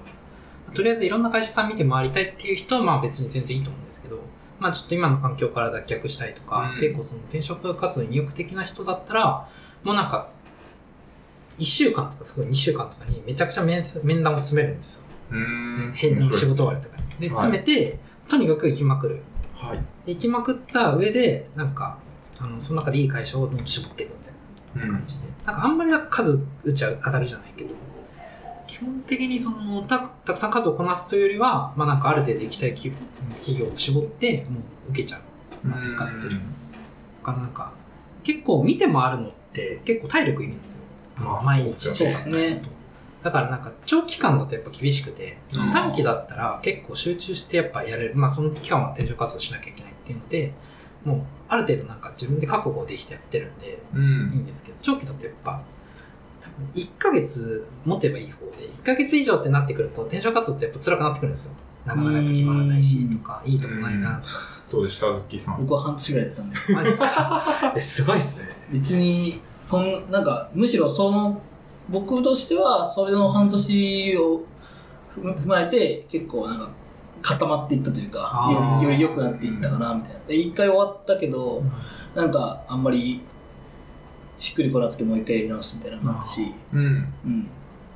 まあ、それはでもまあ、人によるそうですね。まあ、フェーズとかにも、そでしょう、どれぐらいその直近で早くその現場から離れたいのかみたいなところもあったりとかすると思うし、うん。まあそれはそういう感じでしょうね。多分確かに。まあでも、ずるずるいっちゃうような人は、もうなんか、もう何月に辞めますわ、みたいなのを自分で固めて、うんそこまでにガッてやるっていう。まあ、目標決めてね、何社と会うみたいな目標決めるっていうのがあると思うんで。基本的になんか本 SAS からあのなんだ客先常駐してる人間からなんか自社開発とか、まあ、他の会社に転職するのって結構難しくてうん。なんでかっていうと結構客先って契約なんですよねはい。だからなんか何ヶ月契約ってなってるから、何月で、まあ、行っちゃうと終わりじゃないですかうでん。今回の場合だと自分9月で契約を終えるつもりだったんではい。もちろんその9月までに決まらないと次のその案件うん。探さなきゃいけないんですよねその切れ目とかにうまいこと転職しないとうん。ちょっとまたその次の現場行ってでしばらくだから転職活動できないっていう時期が続いちゃうそれってできないもんなんですかなんか結構なんかやりづらくて決めてもなんかすぐに行けないみたいなえー、それはなんかその、やめちゃいけないっていうのは、そうの、ん。えー自社側であるんですなんかかやめちゃいけないっていうよりなんかそういうなんか精神的なところあーなんかすぐに入っまあてそすうぐやめるのはとかっていうやっぱその辺もそうだし結構心の持ちよう的に難しいとうん。ところがメンタル的なな結るほど構。常駐して1ヶ月とかでやめるってなると結構客先があんまりいい顔しないしとか、まあそうっすよね。そ会の辺会社にものちあょっれがと、結構そう、うん、難しくて会社の評判下げちゃうかなみたいなのもあるでしょうし。たまたま自分はそう9月でまあ決まったんでよかったんですけど、確かに、まあそのね、間空いちゃう、まあ別に休辞めてから活動するっていうのもあると思うんですけど、まあとはいえね、ちょっと生活資そ金う生は、活資金みるみる減っていくと思うので結局それは難しいんですよね、うん、確かになるほど。これはでもあるかもしれないですね。すごい詰めまくる、ガッとやる。うん。ガッとやるのとあとまあ転職活動してますよっていうのを発信するのが大事ですね、うん、あのさっきの話と一緒ですね。やっぱなんか発信してるとまあ何かしらやっぱ反応が来るんですよねはい。あのもちろんただまあもちろんそこは見極めなきゃいけなくて SNS 転職の難しいところってあのまあ声はかけてもらえるんですよねはい。ただやっぱりなんだろうどういう人を求めてるかって結構ツイッターをちゃんと見てくれてる人とかだったら、うんまあなんとなくやっぱ人間性を理解してくれてるんで、話しててもやっぱりちゃんとあれなんですけど、単純にただ転職してますっていうのだけを見て、普段の自分を知らない人とかがやっぱ来てくると、うん。わかんないところもあったりとか。だからそういう意味で言うとノートってすごく良かったなと思って、ちゃんとその、振り返りというかこういうことやってますよっていうのをちゃんと説明して、はいこういう人間なんだなっていうのを知ってもらってやっぱこう声かけてもらってるっていううん。確かに、まあ、ツイッターのね、140文字ですかそそれだけをやっぱ見てだけで声かけてくるっていうケースもまああるでしょうけど、なかなかね、難しいっすよね。それだけじゃちょっとやっぱ分かんない条件しか見えてないんで言っちゃう。うん確かに。人間性の部分がそうですね。結構転職活動をやってますって発信するの難しいって思う人多いと思うんですよ。あまあなんか、もちろん個人が特定されていない、えっと、リアルの人格と紐付けてない人だと、まあ別に言ってもわからんやろってあると思うんですけど、なんかでも今の会社にバレたらどうしようみたいな、殺されるんちゃうかみたいな、 あそういう人結構いる気がして、なんかその辺はあんまなかったですか 自分はあんまなかったっすねあの うんまあそう今の会社は SNS をめちゃくちゃまあはい監視してる、っていうかまあいろいろとあってなるほそう。ただ、まあ、定常活動してる人はいるんですよ、ね、SNS で発信してますっていう、えー過去に前例があるんでそこはもう理解があるから別にしても全うん然いいし、言っちゃうとだからもう別に自分も社長に定常活動して泣いてもらいましたっていうのをきっかけで言ってそれでスラックで飛んできて何やめんのみたいあな感じでそんで営業止めますっていう感じになったんーうで、ん、なるほど。まあそうっすよね。割とそういう、こう、そういうブランディングをしてる会社っすもんね。う。ん。なんか全員辞めますみたいな。なんか、出て行って、うん。ちゃんと卒業する。卒業していってみたいな。まあ、離職率100%うん、かっこわらみたいなところが若干あるけどそうなんですね。なるほど。掲げちゃえばねうん、確かにそうなんだろうけどまあ、実際確か辞にね。める人が多い会社ってあんまりいい会社じゃないんじゃないかなって気はしますまあ、正直そうなんですね。正逆直逆張りのブランディングをしてるようだが、まうあん実際は辞め続けると、まあそれはね、蓄積されるものも減っちゃうでしょうし。まあちょっとだけそうですねじゃあちょっと今の会社メイプルの話を、まあ、ここでちょっと挟もうか なと思うんいです今ですかはいそうですね。ちょっちょっとと、聞だけき聞きたい聞きたい気持ちはありまなすか。なかね。はいや、でも言える範そ囲でうですね。ねいる範囲で6月でね、まあ、一応入社してい。はい。で、まあ、7月ちょっといろいろあったんですよ。あの、うん総会、まあ、あのうちの会社で多分あの記者日っていうのを設けてないんですけど、うん初めてなんですよね総会みたいな形でやったのえうんその7月後半に、まあ、これからのちょっと会社の方針とかいろいろ話をしますっていう会をちょっとやって。でまあ、結構6月自分自社自社にいたんで結構その空気感っていうのピリピリしてたのっていうのが伝わってて、えーでもちろんなんかその自分が入った時期にもうそういう空気感できてて、はい。言っちゃうともうバックオフィスが全員辞めていくみたいなそうですよね。あーあ、その時期がそうだったんですそのね。時期がもうちょっと前ぐらいから自分が入るちょっと前ぐらいから一人ずつなんか取締役の人とかが抜けてってはい。でまあ4月にその辺辞めてって実質その、まあ、オッシーさん採用モンスターっていう形でやって、オッシーさんも辞めたのは9月だけど、うん別今月もだけど、もうあ、そうな4んで月すね。退職としてはそうなんですよ一応、うんただ活動としてはもう7月からで辞めてて、はいあとはもう休みを取ってたって感うじ、ん。なんですけどだから基本的にだから7月末で環境は大きく変わったその総会後からはい。実際辞めた辞めてっていう形だったとがまあだからそこまではいわゆるブランディングとして SNS 使ってとかどんどんなんか勉強会とかを未経験とか呼んでとかっていう感じで未経験の採用とかもやっててうちの会社ってその毎年1回なんかあの未経験をそのがっつり10人とか何でもうん。雇っていわゆる Java の研修みたいなのに活かせるみたいなのがあってはい案件として、3ヶ月ぐらい結構地方とかうん富富山とかなんかいろんな県に秋田とか行っはてい。たなって、そういうのに3ヶ月ぐらいなんか行っててっていう案件もあってでそこからそのまま客先に行くうん。それを終えてみたいな感じなんですけどなるほど。結構でもなんか研修の間は意外とあれなんですけど研修をわ終えます終えた後に案件に行こうってなっても意外とやっぱ案件選べないんですよあーななかなるかほど。難しいところがあってうん。っていうのでやっぱ苦戦してる人たちを自社で見てきてるのであーってやっぱそうなんだなってやっぱ思うとうん、こういうのをやりたいって言っても、まあ、それで自由に案件がたくさんあって選べる選び放題ってわけでもないっていう結構うちの会社って結構資格を推奨しててめちゃくちゃこの資格取れみたいな感じで、うん未経験の人にはすごくそれを、あ、絶対じゃないある程度絶対条件みたいな感じでされてて、ただ資格取ったらじゃあ案件決まるかっていうとそうでもなくてただもちろん資格取らないと何もその評価できる部分がないから、うん資格取ったって別にそれはいいと思うんですけど、はい。なんかやっぱ、それで、まあ言われた通り資格取ったけど、実際案件決まらずに、もうなんかズルズルいっちゃって、じゃあもう無理だなと思ってやめちゃう人とかもやっぱいるみたいうで、ん。結構そういう形でもやめていく人も多いのなかるな。ほどですね。ちゃんとだから、めちゃくちゃできるようになって育っていくっていうブランディングをしているが、そうじゃないケースもままあ、あるよねあるよってうみたいあんまり深くは言えないです けど、結構その度にね、あの、そういう人がね、あの、ツイッターとかでなんか、あの、社長の悪口とか言うと、ボコボコにされるんで、あ。 なるほど。そう怖いですよね。そうですね。まあ、いろいろ、えっと、こう、にぎや、にぎやかしているというか、話題に、ネット上の話題になっているような会社ではありますよね。うん多分最近見てないけどうん、最近は落ち着きましたね。うんあの一時期はあれだったけど、そうですいろいろね。星井さんが辞める時とか結構、はい。ありましたわちゃわねちゃして。ブログが出たりとか、まあ、ハテブいっぱいついたりとか。うんそう、あれ結構でも本当助かったと思ってて、うん星井さんってもうほぼメープルの顔みたいな感じだったんですよ、正直。だから辞めるって言って、何も言わずに辞めると、ただ印象悪くなるだけなんですよ。あと確当かにたり前だけど。だけど、多分、まあ、星井さんなりの多分気遣いだったのかな、残る人たちの。あれを多分やったことによって、少なくとも、ま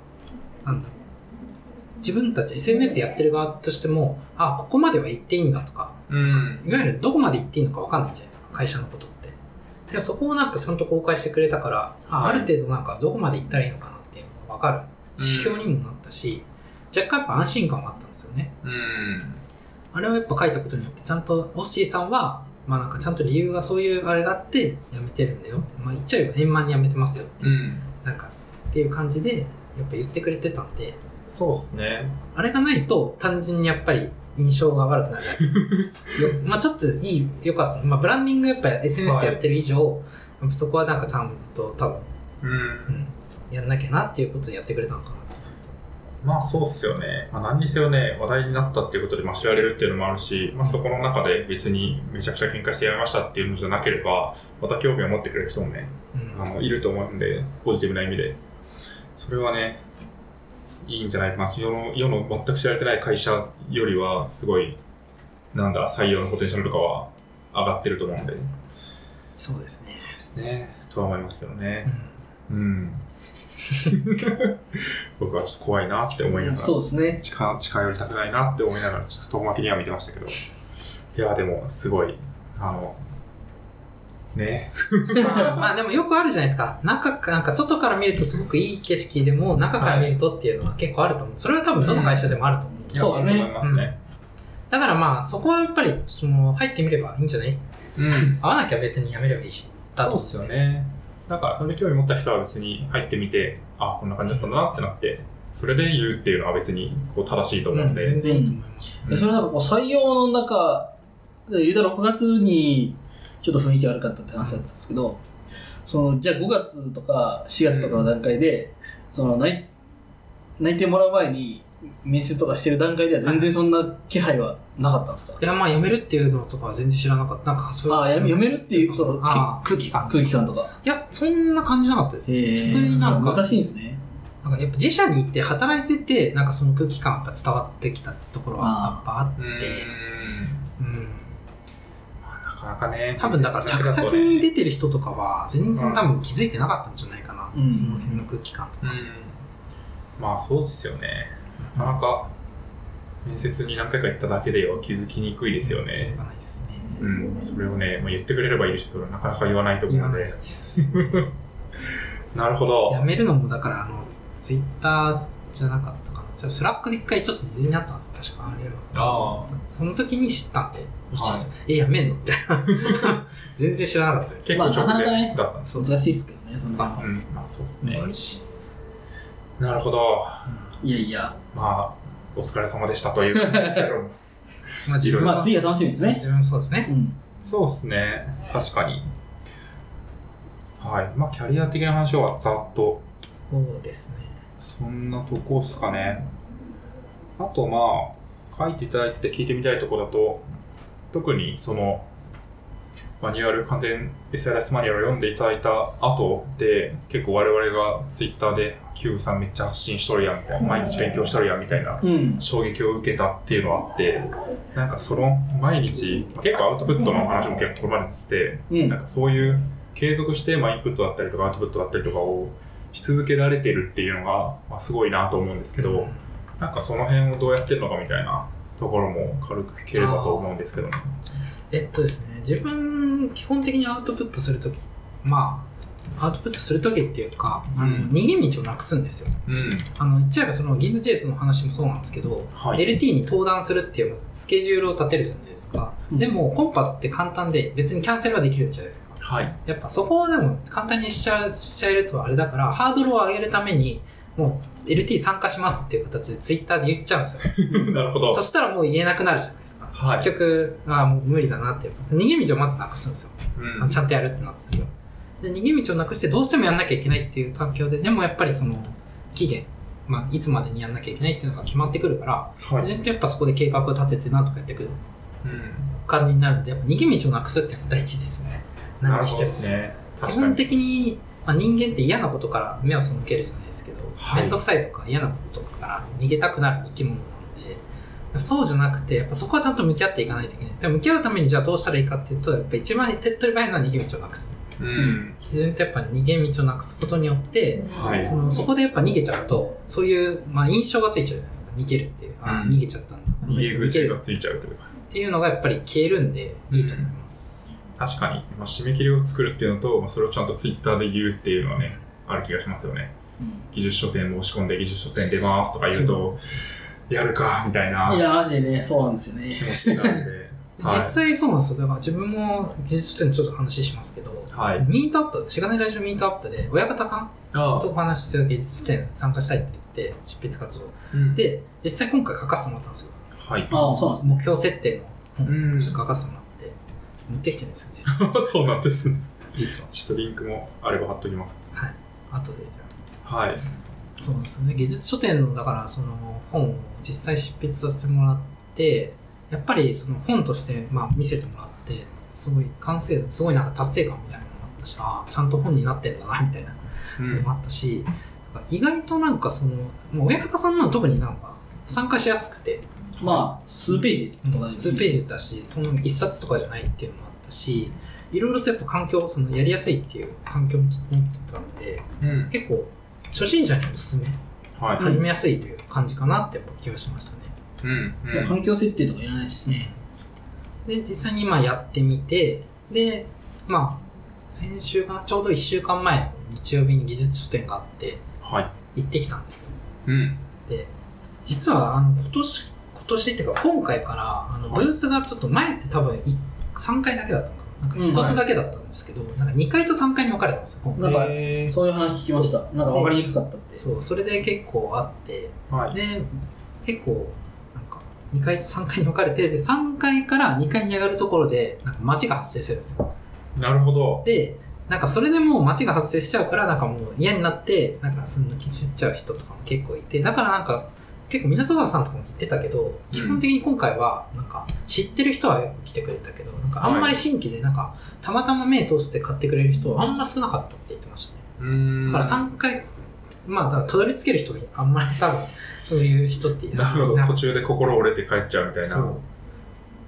ハードルが若干上がったわけですね若干そだのから辺難しかったらしいですうね。うんんなんか運用的になんかどうなのかなって難しかったなって言って言ってましたねその辺は。なるほどですね。僕らはね、結局今回は普通に全く、 サークル参加もせず、会場にも行ってなかったんですけど。まあ僕はちょっとあのいろいろ用事があって実家の方に帰ってたね。あうん。そうですね。僕もなんか旅行の予定が入っちゃって、まあサークル参加しないしいいか、みたいな感じで やってた気がしますね。ブースで何個か買いました。ううんん。まあ、それぐらいがね、こう、あんまりお金使わずいいかな。ああ、まあでも言っちゃうとね、お金使っちゃいますよね。自分、うん前回の技術書店、春の時、はいあの30分で2万消化したんですよ。すごいっすね。いや、でもそれぐらいなんかすごく意欲的な時期だった。でこ今今年はちょっとさすがに抑えようと思って、はいでも言っても1万使ったんですよ。おうお、確かに、まあ、1万、まあ、1000円とか500円とかで、まあ、2万とか1万なんで、まあ、まあ、まあまあ買いますよね。でもまだやっぱ買いたい欲はあって、はい。でもいろいろ気になってるのがあって、でただ次の会社、あの、ありがたいことに、はあのい。 1ヶ月月1万円まで自己投資のためにお金使っていいっていう制度があるんですよ。えいいっすね。まあ少ない人数だからやれることだと思ってるんですけど、うんでもなんかそれでじゃあ伊豆式の本買っちゃおうと思ってて、確かに。そう、だから一旦待ってるっていうところがありますああ、毎月1万円分買えるわけですからね。毎月1万円分。それは確かに。あれ、お買い得。頑張れば全部買えそうなそ全う です。部は無理か。なるほ積ど。読しちゃいますから、買っても。まあそうですよね。確かに。まあでもそれも結構人、まあなんかさっきの話とつなげますけど、親方さんとかにこう話をして、親方さんとかもなんか一回言ったらもう書か書かないんですかみたいなあめあ、っちそう、ゃめっちゃそう。言ってくる人だと思うので、なんかそういう他の人にちゃんと言って自分を追い込むみたいなのはすごいありそうですね。いや、本当にだから、結構、技術書を書くっていうのは結構いい経験になったなと思いますうん結局だからその、まあ、しがないラジオで言うと、あの、完全再現脱出マニュアルの結構レベルあるじゃないですか。でも本当にちゃんとそこまでいけたなと思って、マジで人生変わったなと思って。あいりやがと本当うございます。に実際だから はい年収も去年に比べて100万ぐらい高かったうーん。しすげえなと思って知らないラジオみたいいやまあね、きっとしがないラジオとかね、完全性を出すマニュアルがすごいっていうよりは、まあそれを読んだ人、それぞれの努力だとは思うので、ーうん。まあきっかけでしかないかなっていう。なまあそうなんです よね気がしますよ 多分そのきっかけが結構やっぱ大事だとは思うんですごいありがたいなと確かにね。そうですね。はい。すごい分かった風なことを僕は言いましたけど。なるほど。いや、なかなか、いや、そう、だからぜ、みんながみんなやれるわけじゃないというか、やっぱり現職に不満があったりとか、なんだ、まあ、もっと楽しく働きたいと思ってる人っていっぱいいると思ってて、まあ、うんその中でも、ポッドキャスト聞いてる人とか、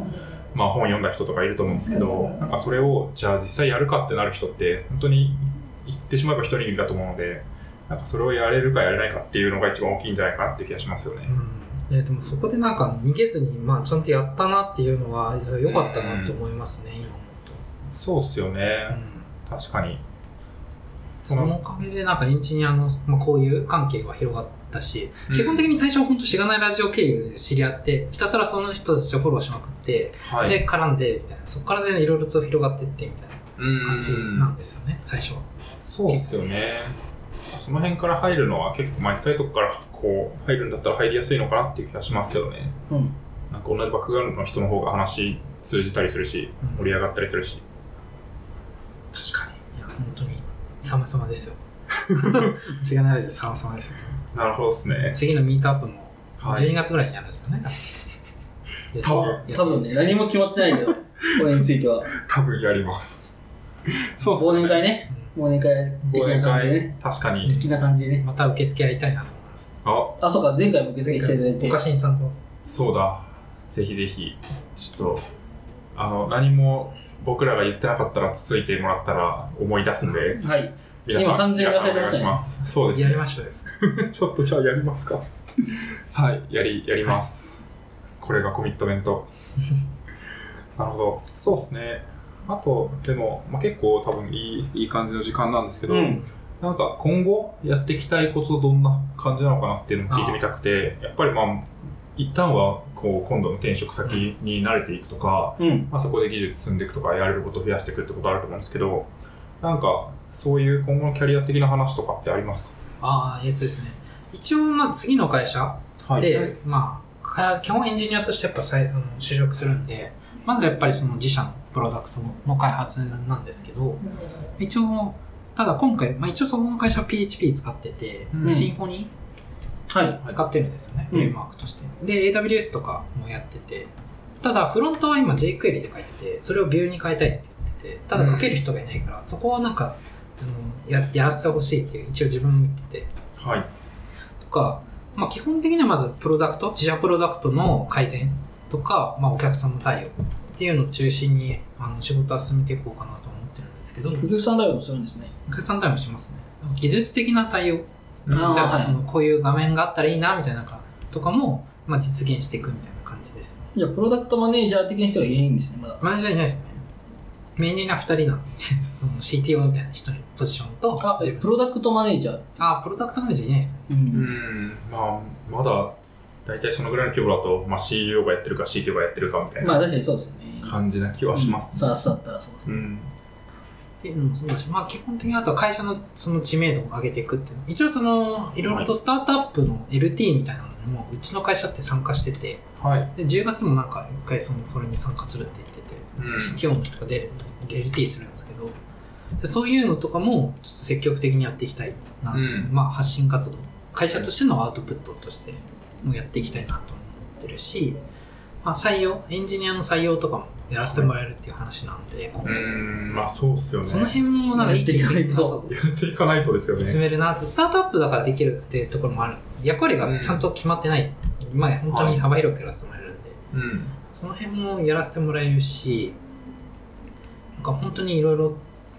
なんか経験させてもらおうと思ってて。う。うん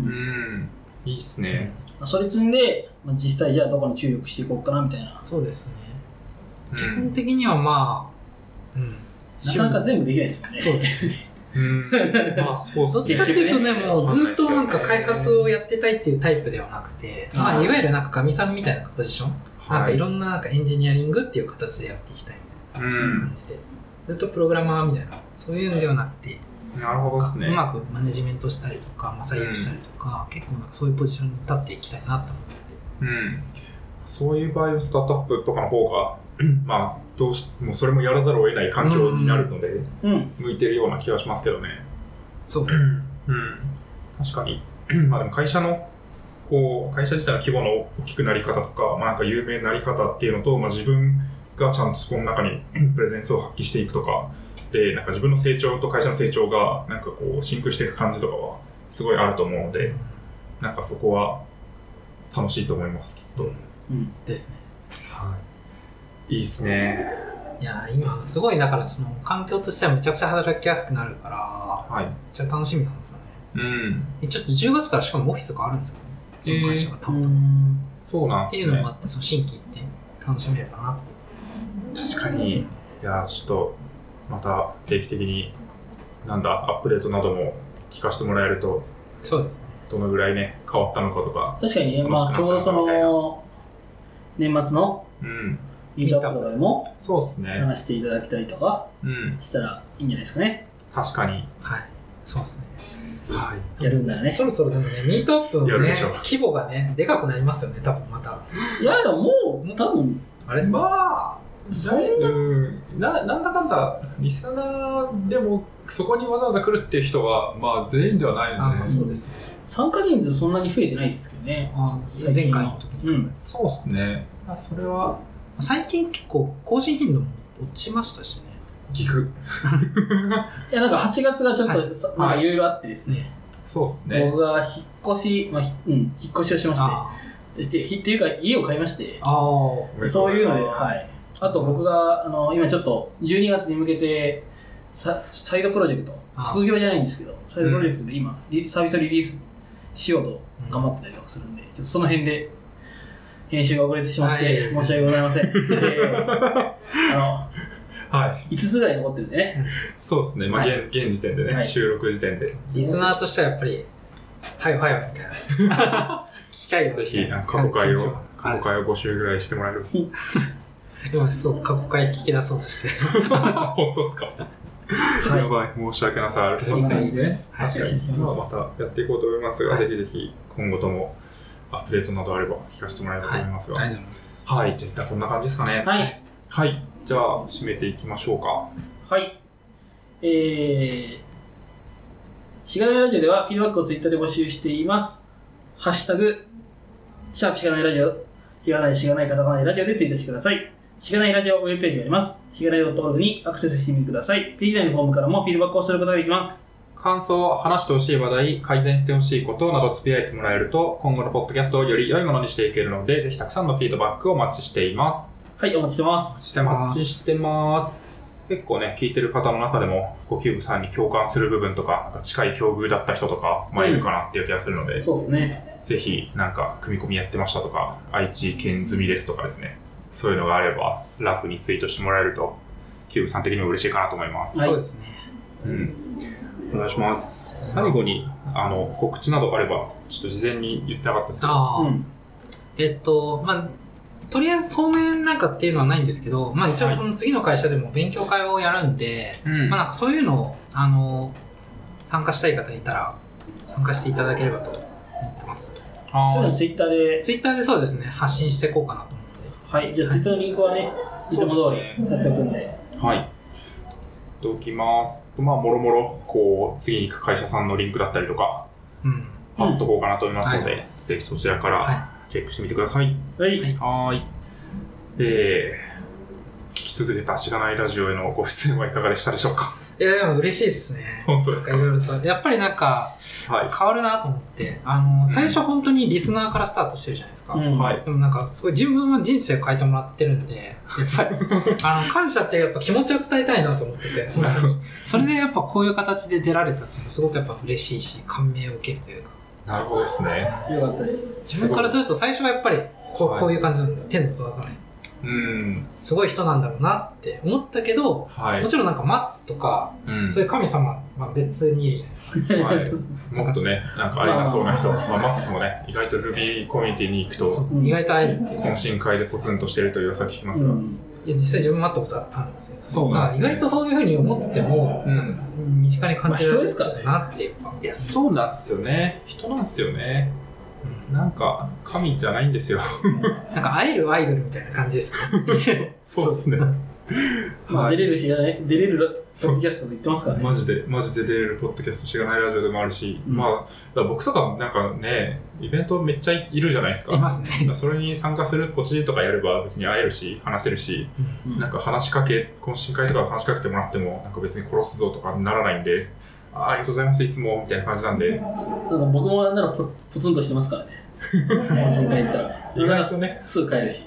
6月めっちゃだって俺、かみさん3回ぐらいあった気がします。6月だけど。あ、マジっすかいや、もう、なんかね、よくイベントに巻き込まれてやってますが、そうなのですよね。なので、まあでも逆にね、キューブさんも、こう、聞いてた側から、こう、話す側というか、発信する側になったっていうのは、また一つのロールモデルかなと思うので、うん。ですね。ぜひね、聞いてる人でも、ちょっと、いや、めっちゃ勉強頑張って、た転職して楽しくなって、セガナイラジオ出ようみたいな、モチベーションの持ち方とかも全然あるかなと思うんでね、ぜひ、やってもらえばと思います。はい。はい。じゃあ、ちゃんとですかね。はい。そうですね。悔いなければ、 まあまたね、あの出る機会もあるかなと思うので、ぜひぜひお願いします。はい。はい。はい。そしたら SP73 は、キューブさんをゲストにお迎えしてお送りしました。ありがとうございました。ありがとうございます。ありがとうございました。かぶる。